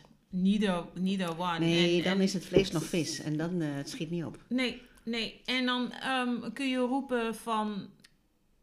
Sommige mannen roepen dan van ja, maar jullie vrouwen hebben daar zelf voor gezorgd dat wij mannen zo passief zijn. Hè? Dankzij omdat jullie zo femi, alfa. En dan denk ik van ja, vriend, dat kan wel zo zijn. Maar een echte warrior, die verschuilt zich niet achter dat soort uitspraken. Een echte warrior, die pakt zijn eigen verantwoordelijkheid.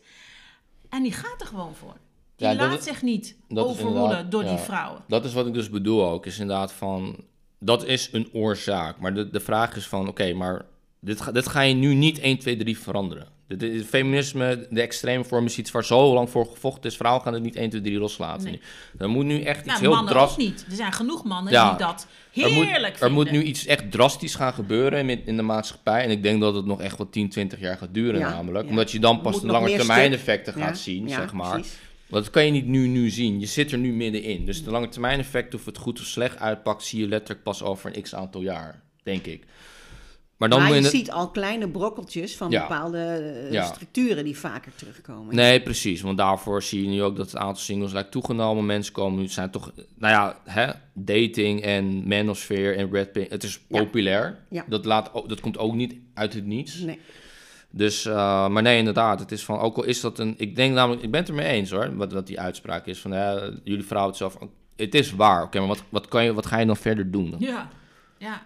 Eh, John zegt dan ook, hè, hij laat ook zien dat, dat die warrior en die poet belangrijk zijn voor je relatie, voor je huwelijk. Dat legt hij ook uit. Hij zegt, ik ben 16 jaar getrouwd en het, het is he- mijn jaren heel zwaar geweest. Maar als je er doorheen gaat samen, ehm, dan zegt hij ook, je hebt geen idee hoe geweldig het is als je een bloeiende vrouw naast je hebt, eh, die vol in haar kracht en haar passie staat. En die diepte van die veilige monogamie die je samen hebt. Hij zegt, maar dat is wel iets waar je doorheen moet vechten. Dat komt niet vanzelf.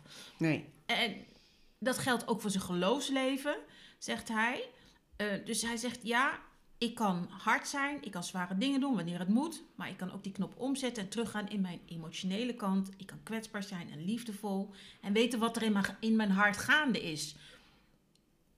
Want iedereen eh, is ook kwetsbaar in een bepaalde mate. Dus de, de, de kracht zit hem al in het feit, omdat dat eng is om te erkennen wat je kwetsbaarheid is, is om dat, te, om dat gewoon te durven te erkennen. Dat vind ik wel een vorm van kracht, want iedereen heeft een kwetsbaarheid. Niemand is onkwetsbaar. Is dat eigenlijk dat huilen?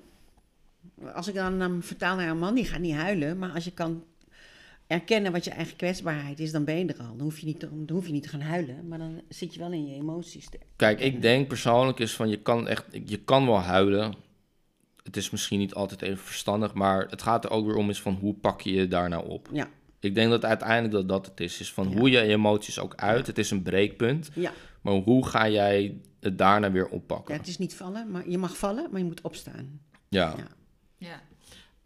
Terecht vraagt Chris dan, ja oké, maar hoe word je dan zo'n man? Nou, ik ben ook heel erg. Ik zou eigenlijk wel de vrouw van die eh, John Lovell een keer willen interviewen. Is daar, zijn, daar ga ik even naar op zoek. Eh, mevrouw Lovell heeft ook haar eigen Instagram en YouTube. Dus oh, eh, want ja, ik vraag me dan af. ehm, dat is een hele pittige blondine. ik wou ja, net ja. zeggen, ik denk dat het werkt als allebei de krachten even sterk zijn Absoluut. in, in, in ontwikkeling Absoluut. of in wensen Absoluut. of in Hoe uitspreken. bedoel je? Eh, nou, als eh, hij zo goed is en zij niet, of als zij zo goed is en hij niet, in Ja. initiatief nemen, Ja. in een discipline of, of, of wat dan ook, dan gaat het niet werken. Dan kan je als man wel denken van, oké, ik ga dit boek volgen, maar dan raak je je vrouw kwijt. Ja, als klopt. die niet in dat tempo mee Oeh, kan. dat weet ik niet. En die hoeft niet allebei eh 100 dagen naar de gym, zeg maar. Maar Nee, je moet wel in de intentie Ik- van wat willen we met elkaar. Ik denk dat dat ook, want daar was, al zag ik laatst een discussie over, is dat dat mensen in de regel bedoelen, is dat eh, man en vrouw vinden beide een bepaalde vorm van intelligentie Ja. belangrijk. En ik denk Ja. niet dat de intelligentie zoals er zit in de vorm van status school, maar ik denk wel dat de intelligentie zit is in precies de mate van wat is jouw wereldvisie en beeld Ja. en hoe over kun je daar nadenken, filosoferen en kan de ander daarin mee. mee. Ja, precies. Maar dat is wel wat ik merk. Is Ja. van dan, wat we ook nog wel eens horen, is dan heb je bijvoorbeeld een man en een vrouw gaan op date. En dan is het zo van, ja, maar de vrouw is, of de man is alleen met, of de vrouw is dan alleen met haar werk bezig. En het is zogenaamd, het is wel heel slim, maar er mist een bepaalde warmte en er Ja. mist een bepaalde visie op het leven. Dan is het dus heel intelligent, maar het is net, het is niet zeg maar de intelligentie waar ze zelf op doelen. Nee. Ik denk dat dat is wel iets wat ik Belangrijk. lijk te zien in heel veel van Ja, die dat, dingen. dat je dat samen moet hebben. Want stel je voor dat hij dus de perfecte man is, zeg maar even, hè, zoals hij dat van zichzelf beschrijft, of van die poet en die warrior. En die vrouw die denkt alleen maar, ha, lekker makkelijk. Ja. Nou, dan gaat die man zich vervelen. Dat kan niet anders. Ja. Als Ja. die man alleen, een vrouw alleen maar denkt van, oké, Nou, dit, is... Het Het, is la- het laat ook zien van, en dat, dat stond ook in die paper namelijk, van de Evolution of Human Mate Selecting, is van dat als een vrouw, de, de man selecteert ook een vrouw op haar intelligentie, hè, want het is Mhm. wel eens van wat, wat hij verdient vroeger, het, er moet, het moet wel gemanaged kunnen worden. Als zij allemaal dingen is en hij is erop uit en de vrouw doet niks en die verzorgt de Ja, kinderen precies. niet, Nee. dan stort het kaarthuis. stort dan het kaarthuis in. Ja. Dus intelligentie doet er wel zeker toe. Alleen het, het wordt. Het, wordt, het is alleen denk ik veel meer in de richting van, van hoe het met elkaar matcht. Is van, van hoe zie jij je perspectief op het leven en kun je dat goed beargumenteren en kun je het goed filosoferen. Dat Ja. is meer zeg maar Het is wat een mensen afgesproken bedoelen. team, zeg maar. Ja, denk ik in ieder geval. Even de camera checken, want we zijn al een uur bezig en we zijn maar op de helft. Nou, dan stoppen we. hoeven toch niet alles af. Ja, sommige podcasts die zijn drie uur. Ja, daarom, we maken hem wel gewoon af. Als alles nog maar loopt. Alles loopt. Oké.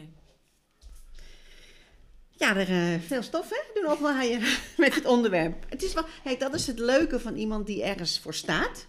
Is dat je erin mee kan gaan of er tegenin kan eh, eh, bewegen. De vraag was, hoe word je zo'n man?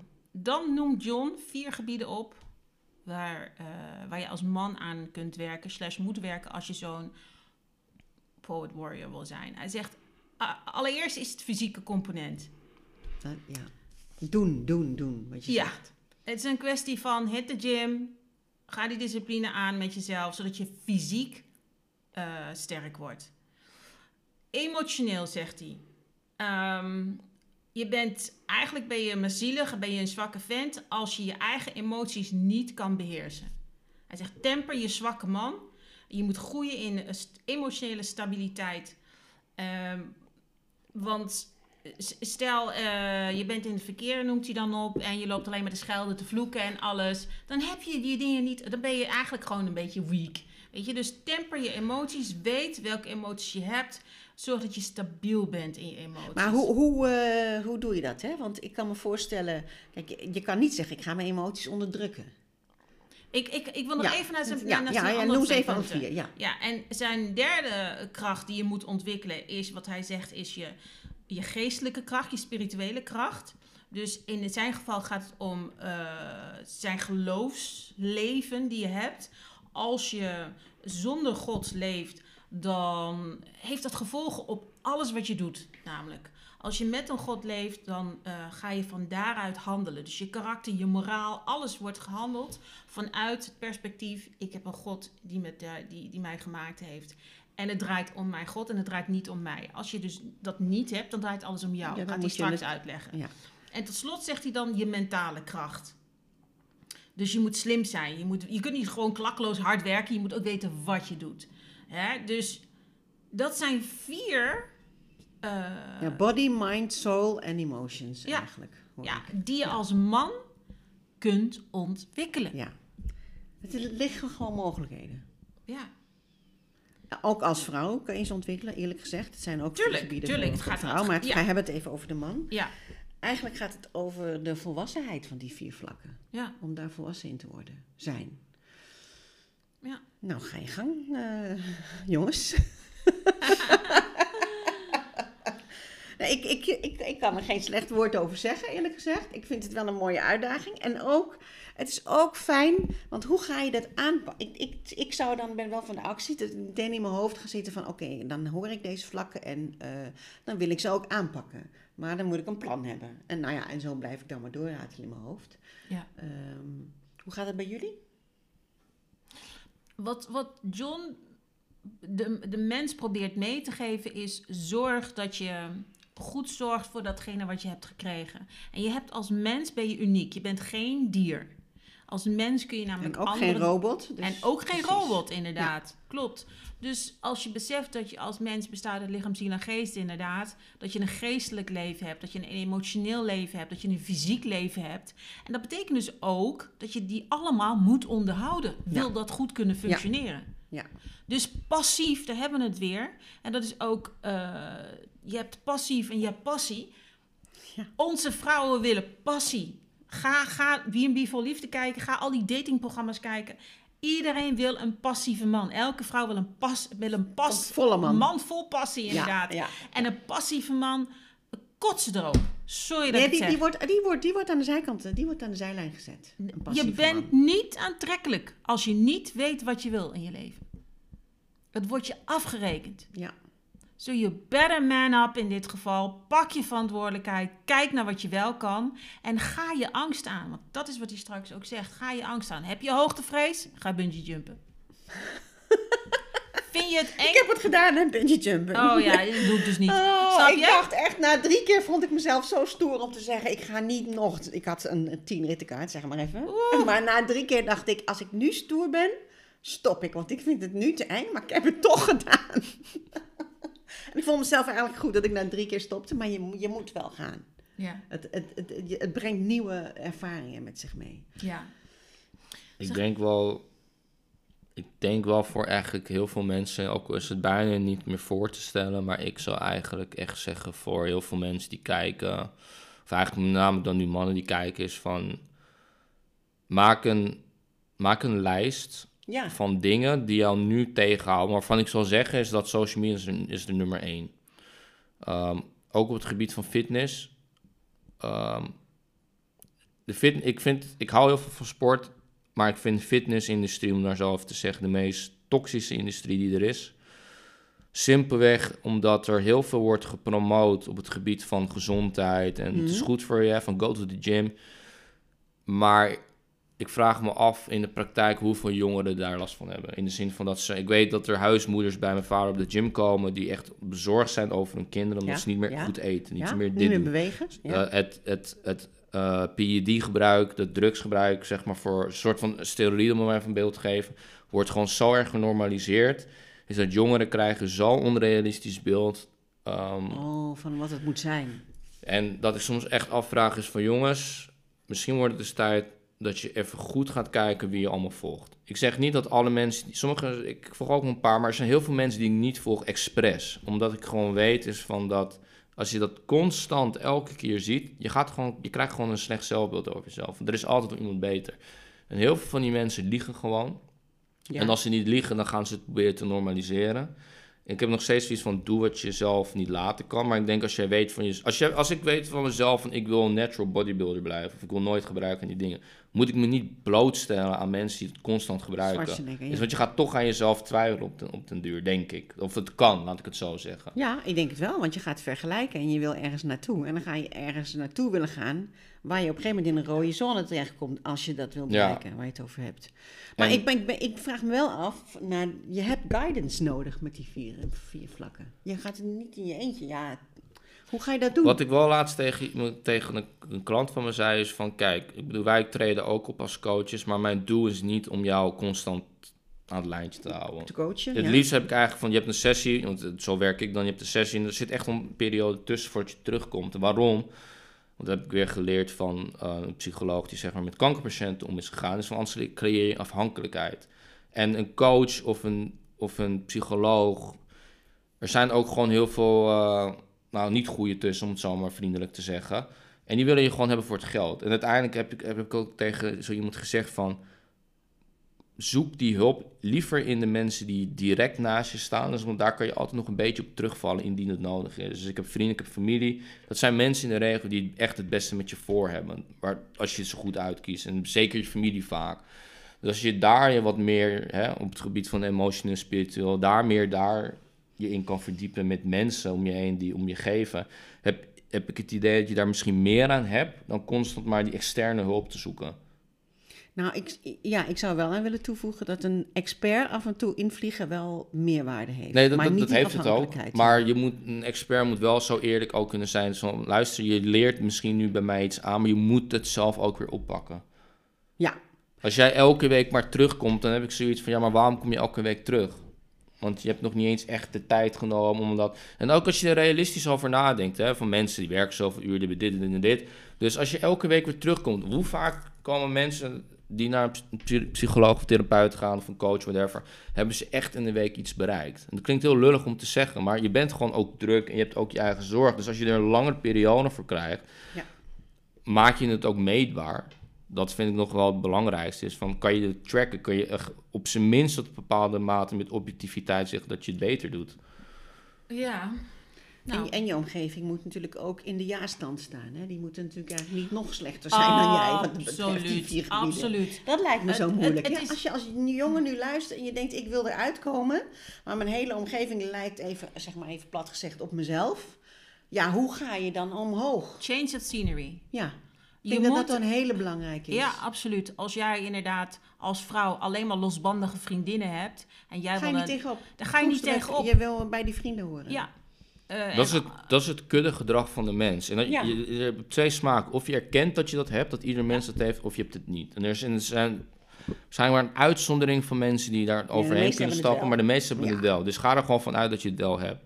En dat is ik ook bedoel is met Instagram, zeker met jongens, omdat die misschien minder vrienden hebben, die komen niet zo vaak. Dus Ja. dit dingetje is hun invalshoek, hun leven. Dus ik zou zeggen, kijk, ja. maar wat, ga gewoon dingen verwijderen. Even terug naar die kwetsbaarheid. Eh, want John zegt dan, ehm, je hebt kwetsbaarheid, maar ik zou kwetsbaarheid eigenlijk willen vervangen door nederigheid.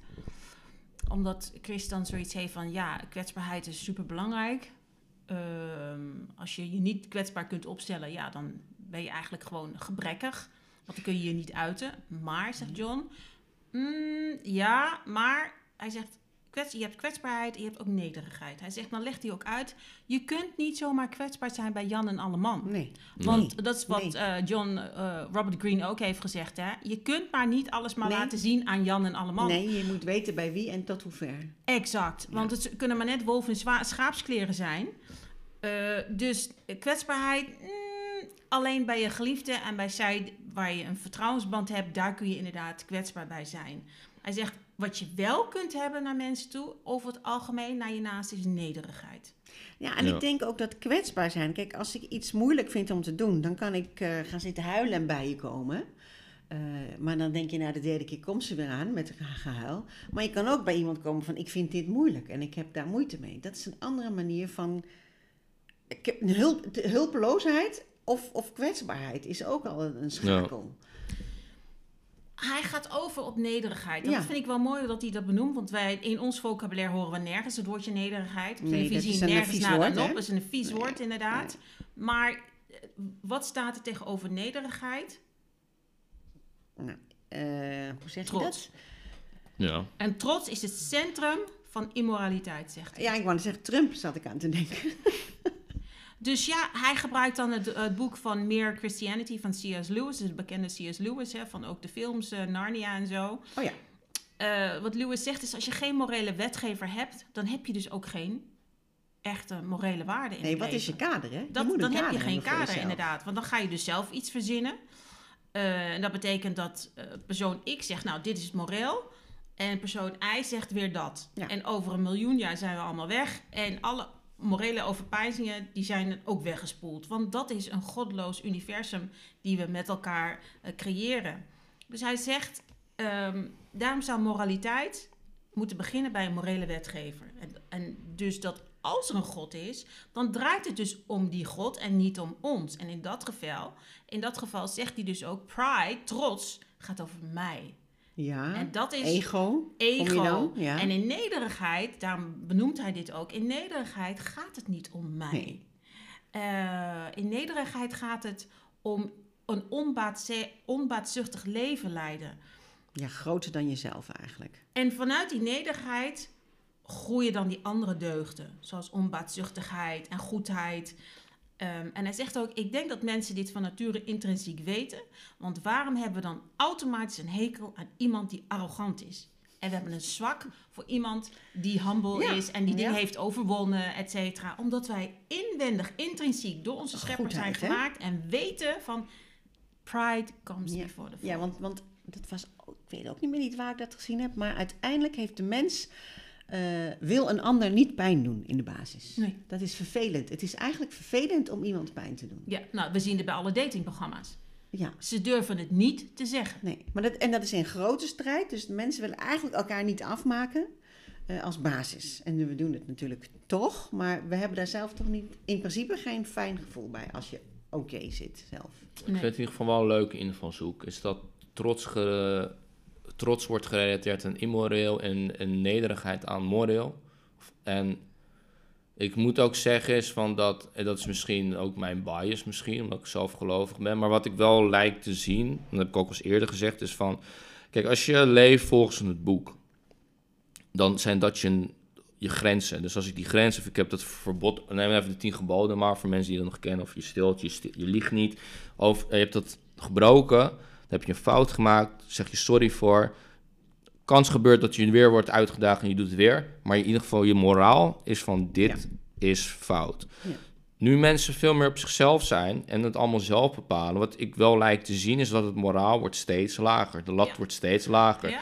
Dus Het geld Mensen gaat veel meer de overhand nemen. Dus Nee, maar het begint verdwijnt. letterlijk van. Het, het, het- noem het maar een copingmechanisme. Is van in plaats van. Dat zie ik echt wel bij mensen die dan al reageren op dingen. Van op, kijk, je kan op, met verschillende manieren omgaan met. Even, de batterij gaat nu uit. Dus daar is de oplader. Die moet even als een speer erin. De batterij gaat nu uit. Van de laptop. Oh, van de laptop. Als in de laptop is uit. Nee, nog niet. Bijna. Ik krijg nu melding, dat is die die erin zit. Niet die, dat is de oude. Oh. Kent hij dat? Stopcontact achter jou? Ah, zo rijdt hij wel. Zit jouw stopcontact? Alles wel nog in ieder geval. Ja. Oeps. Dus dat wordt een beetje knippen en plakken, maar Oh, dan kan ik even kort drinken. ja. Nou, maar wat zei ik nou? ja. Zeven zondes, moreel. Ja, nee, is van wat ik gewoon meer lijkt te zien en te horen. En dat zie ik dus ook van hoe mensen. Ik kijk altijd naar comment secties van video's. Is van in plaats van dat je engaged in de video door misschien vragen te stellen of iets analyseert. De mensen die allemaal haat geven, is omdat het misschien kritiek geeft onderbewust. Dat niet eens zo bedoeld vanuit de maker. Op hoe jij handelt als mens. En wat ik gewoon nu zie is van dat of lijkt te zien is dat mensen nu maar elk excuus gebruiken om wat misschien vroeger werd als een, een hogere standaard was van oh ik moet dit niet doen, ik moet niet liegen. En dan is het een klein leugentje om best wil. En dat leugentje wordt Mm. steeds groter en groter en groter en groter. In plaats van dat we teruggaan naar de basis van nee, liegen is gewoon in essentie niet goed. Het is gewoon niet goed. Dat ik het gewoon gedaan heb, is fout. Wordt alles maar ge- gedaan om het te rechtvaardigen van waarom dat leugentje, wat ondertussen gewoon geen leugentje meer is, maar gewoon een zware leugen, wordt goed gepraat door jezelf. En dat is wel echt een trend, ja, die ik soms lijk te zien. En dan noemt John iets heel moois, inderdaad, wat hij zegt van die, die, arrogant, die arrogante man die kan maar zo stoer zijn tot een bepaalde hoogte. En dan op een gegeven moment gaat hij vallen, hoe dan ook. Hij zegt, als je moet leergierig kunnen zijn. En we vinden ongelofelijke kracht door nederigheid. En nederigheid is een zaad uh, dat een oogst van zegeningen zal opbrengen in je leven, is wat hij zegt. Uh, een, een arrogante man, die kun je niks leren. Nee, nee. Een trotse man en, kun je nee, niks kun je leren. niks leren, dat klopt. En het is ook heel vervelend om zo'n partner te hebben. Even van wat voor vrouw, of wat voor vrouw of partner zoek je. Want als je niet met elkaar kunt praten of elkaar niet kunt teruggeven van dit vind ik vervelend. En dan komt er meteen een arrogantie overheen. Dan heb je geen contact. Dus met een arrogant man valt geen contact te maken. Nee, het is wat Jordan Peterson ook zegt. Hè. Ga ervan uit dat een ander iets weet wat jij niet weet. En je kunt jezelf dus toetsen op dit moment, lieve kijker, van ben ik trots of ben ik nederig? nederig? Ben ik in staat om uh, feedback te ontvangen? Ja, en ben, dat is, is, voor iedereen moeilijk hoor, feedback ja. ontvangen. Ja. Dus dat is ook nog wel een uitdaging. Ja. Chris zegt dan als laatste, um, waarom moet je niet naar roem en fortuin nastreven? Ja. Ja, ik denk meteen aan hoogmoed komt voor de, wat is dat Ja, hoogmoed komt voor de val. Voor de val? Ja. Ja, dat is een leuke uitdagende vraag van Chris. Want hij wil natuurlijk kijken van wat is het uh, tegen, tegengas daarin. Tegen, ik kan, ja, voor mij is dat een doodlopende straat. Nog een keer de begrippen? Uh, waarom je roem en fortuin niet moet nastreven. En dan zegt John ook, heel vaak denken mannen... Uh, als ik maar zoveel geld heb en zoveel ja. chicks om me heen heb... Mm, als ik die mm. droombaan heb en die droomauto... à la, Tate, ik ga hem toch noemen... dan ben ik iemand. iemand. Ja, precies. En dat is eigenlijk, wat wil je laten worden? Rijk. Dat antwoord bedoel ja. En, maar dat is meer omdat wat erbij komt kijken, namelijk die chicks, die want, auto, eh, die jacht. Ja. En dan denk je dus, dan ben ik iets, dan Ja. heb ik iets gepresteerd. ja, rijk heeft geen kern, hè? En dan zegt John van, oké, maar als je op je sterfbed ligt, denk je nou werkelijk dat je dan nog aan je aandelen denkt? Of denk je aan al je kinderen die je... Ik, ik hoorde van de week een opmerking van een man die zei, ik wou dat ik meer had gewerkt aan de relatie met de moeder van mijn kinderen. Oké. Dat is weg, dat is kwijt. En nu moet ik, kan ik van afstand alleen maar toezien naar mijn kleinkinderen en alles. En dan denk ik van, wauw. Als je, pff, Maar triest. dat is ook lange termijn, hè? Want je hebt geen idee wat voor impact dat heeft later op jezelf. Ter plekke heb je er misschien voor gekozen, of vind je het goed, of kon je het niet meer aanzien, of zat je in de knoop. En dan later krijg je pas de, de waarde terug. Ik denk dat je gewoon, dit, net zoals met alles, moet gaan achterhalen van wat is de intentie. Kijk, als je voor roem en um, een rijkdom, om het zo maar te zeggen, streeft, het is van wat wil je ermee doen? Ja. Wil jij een positieve invloed hebben laten op de wereld? Ja. Wil je je medemens helpen? Um, en dat is weer, wat, is, wat zijn je morele normen en waarden? En ik, ik vind daarom ook van, ik heb, het is niet dat er iets mis is met het zijn van rijk en dat je roem hebt. Het is Nee. alleen van, de voorbeelden die we dan wel weer zien, is dat mensen veranderen heel erg. Het is zeg maar wij misschien iemand die nederig begon, zeg maar, met goede intenties. Om een of andere reden, en ik denk dat geschi- geschiedenis laat het ook zien, wanneer er rijkdom en roem komt, dan komt er toch een stukje macht, Macht. bij kijken. Ja. En dat corrumpeert gewoon ook elke keer weer. En het is inderdaad dus weer die balans. Is van je mag er best wel nastreven, maar vergeet ook niet het mentale aspect, het, het, religieuze aspect. Probeer dat in alle domeinen op zijn minst te doen, want het is allemaal onderdeel van jou. En als dat dus uit balans is, die geest en lichaam weer, om het zo maar te stellen, en die ziel, dan zijn er zijn genoeg voorbeelden waar het dan gewoon misgaat. Nou ja, dat, dat zegt hij ook, hè, inderdaad. En als we kijken naar de, naar de rijken der wereld om ons heen, elke voorkant heeft een achterkant. Want als rijke, als jij met je Rolexen op je televisie verschijnt, nou, dan word je opgewacht. Klaar. Ja. Snap je? Dus zo simpel is het. Dat is de wereld eh, waarin we Ja. nu leven. Omdat Ik denk dat het altijd zo is geweest. Oh dus ja. van, het is, het Ja. is, je moet gewoon rekening houden van waar, er is Waar- jaloezie, waar er kan- is waar kan je content Ja, er mee zijn. meer en minder, dus er is altijd een probleem. Er, er- er is gewoon in elke fase, denk ik persoonlijk, van of je nou arm bent, middelmaat bent, rijk bent. Je hebt voordelen en nadelen. En ik denk voor jezelf moet je gaan overwegen, wat is het uiteindelijk waard? En als je dan het in zijn lijn wil hebben van, als je straks op je eh, Mm. doodbed zit, is van, kan je dan terugkijken in de zin van, van was het het waard? Ja. En eh, ik denk dat misschien mensen, hoe ze nu leven, met het kopingsmechanisme van nu zichzelf allemaal dingen aanpraten om het maar niet Aan te hoeven gaan. aan te hoeven gaan of aan Ja. te horen. Eh, John geeft aan dat hij weet hoe belangrijk eh, geld en status is. Daar streven we allemaal naar, hij ook. Maar hij zegt hij niet ten koste van mijn geloof en van mijn gezin.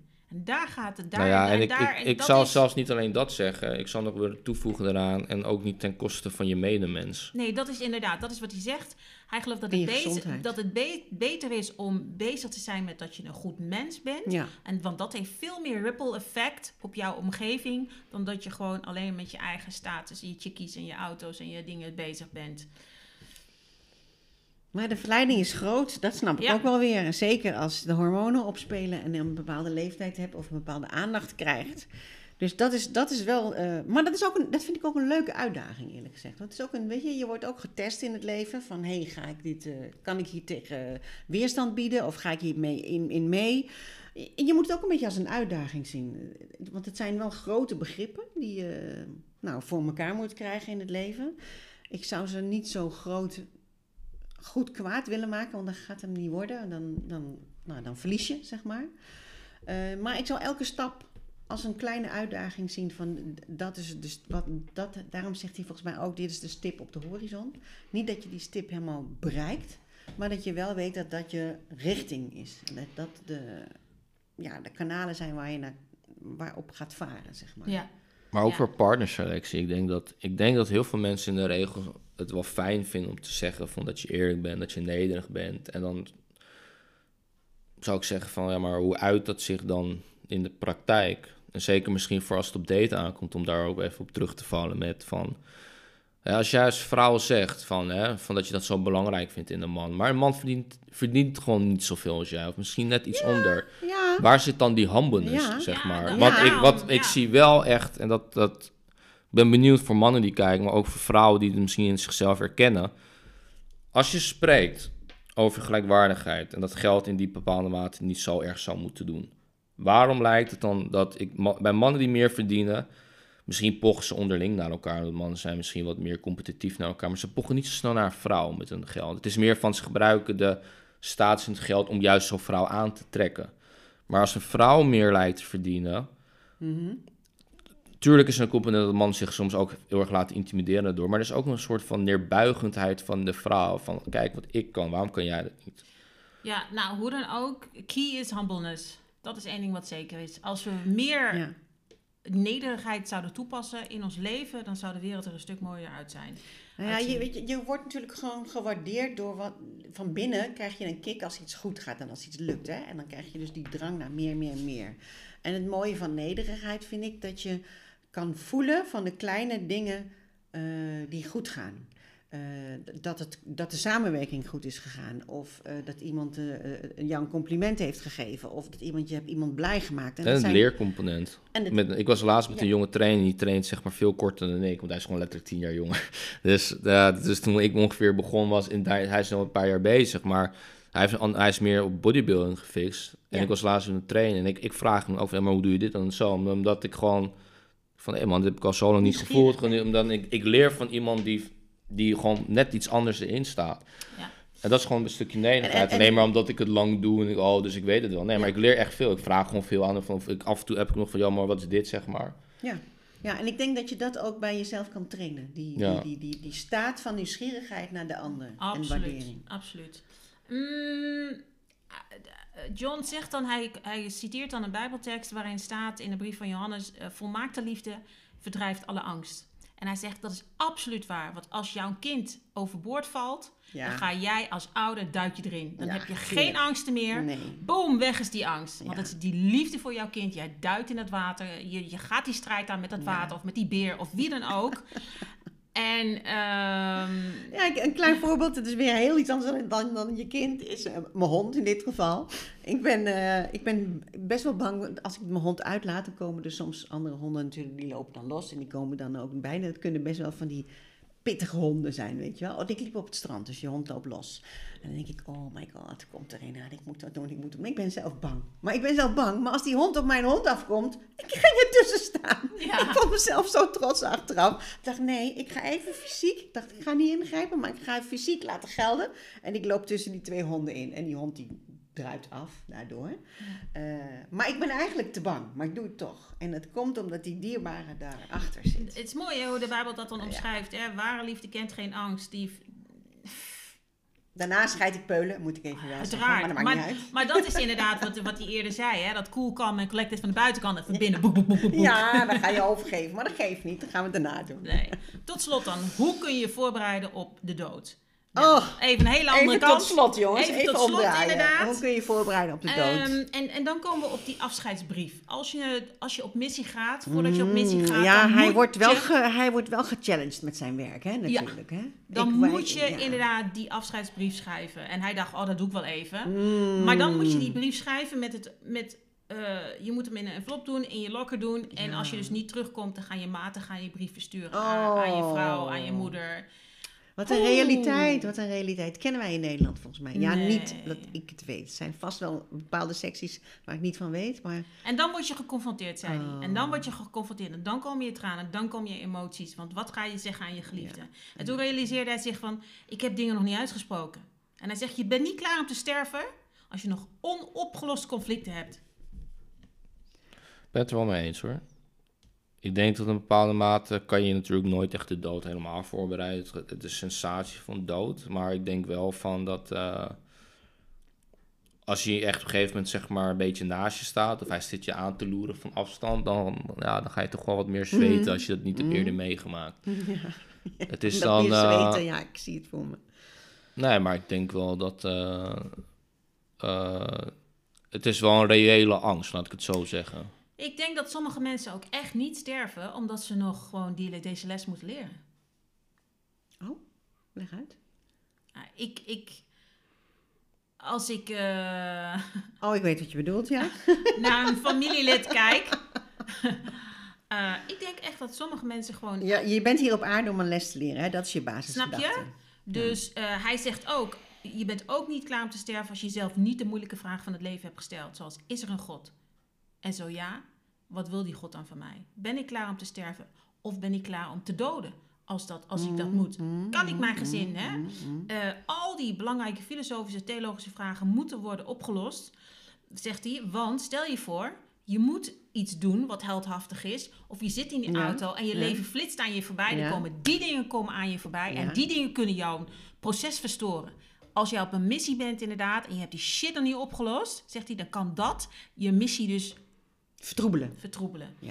Nou, ik zou wel adviseren, inderdaad, denk ik, als je dan, omdat het gaat om het voorbereiden van. Ik denk dat het beste advies wat je nu kan hebben is van de, leef, de echte levensvraag. Waar, waar gaat het nou eigenlijk echt om? En dat is natuurlijk voor iedereen nog wel anders. Dat is gewoon wel een feit, denk ik. Omdat iedereen kijkt net wat anders naar het leven.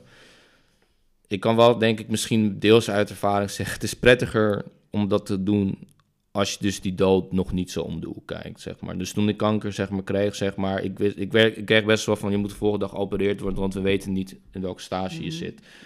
En eh, dat kon dus ook, kijk, ik heb in Muscle, in hindsight... is allemaal tot nu toe Muscle gehad... maar ik kon ook in stage 4 al zitten... omdat Ja. het gewoon een agressieve soort was. Ja. En als je dat dan hebt en je leeft echt wel in het ding van, ja, als je dan daarin zit, je moet een heel traject door. Kijk, en mensen denken altijd van, oh ja, het ziekenhuis. Er zijn heel veel mensen die gewoon door chemo wel nog steeds doodgaan. Je hoort alleen de- de goede verhalen, maar niet de negatieve verhalen. Dan ga je echt wel nadenken over van, wat heb ik tot nu toe gedaan en hoe heb ik geleefd, zeg maar. Oké. En die vraag heb je jezelf gesteld, hè? Of heb je dan je antwoorden ook gedeeld? Of is dat, Ja, dat met mij, jezelf? nee, ik, ik heb het wel gedeeld met mijn partners, Ja. omdat ik samen Oh. met haar ben. Ja, En ook wel met verschillende familieleden uiteindelijk, ook wel met vrienden. Ik ben er ook daardoor wel, ik ben daardoor wel, denk ik, eh, als ik mijn sportschoolmensen mag geloven, die me van deze periode en daarvoor kenden, je, je verandert er wel door. En je komt er toch wel achter is dat heel veel mensen die denken van na de dood, het komt allemaal niet. Maar totdat het op een gegeven moment Ja. komt, dan ga je echt wel vragen van ben ik er wel echt klaar voor, zeg maar. Wil je op deze manier... Nou, dat is waar John er dus al die tijd over heeft. Hè? Hoe wil je sterven? Ja, Nou ja, en ook het, het begrip van, on- van eindigheid. Hè? Dat, Ja. dat, komt dan, dat kan je voor je uitschuiven, maar het komt uiteindelijk wel. We gaan het hierbij laten. Ja, gaan we het hierbij laten? We gaan het hierbij laten, lieve kijker. Ik geloof dat we jullie genoeg hebben. eh, Bestookt met allerlei opdrachten en allerlei vragen. Ik, En- ik vind ze, het zijn mooie levensvragen, moet ik zeggen. Ja. En eh, ik zou zeker eh, deze eh, aflevering nog eens terugkijken of stukjes halen. Als je denkt van ik wil, ik wil, ik wil toch een stap zetten. Ja. Haal een stukje eruit, want het is een lange aflevering. Maar er zijn, je kan ook niet alles tegelijk aanpakken. nee, Kies. kies één ding. Dat, dat zeg ik ook wel tegen mijn klanten, van begin bij één ding. ja. En dan als je denkt van oké, dit heb ik meer onder controle, kijken of je er iets bij kunt doen. Maar alles in één keer willen doen, dat is gewoon vaak te moeilijk. Ja. Ja. Dus, lieve kijker, heb je hulp nodig? Schroom niet om contact op te nemen. Via info@justthematch.com kun je ons mailen of laat een comment achter of ga naar onze website, ga naar onze Instagram Just to Match. We zijn overal te vinden.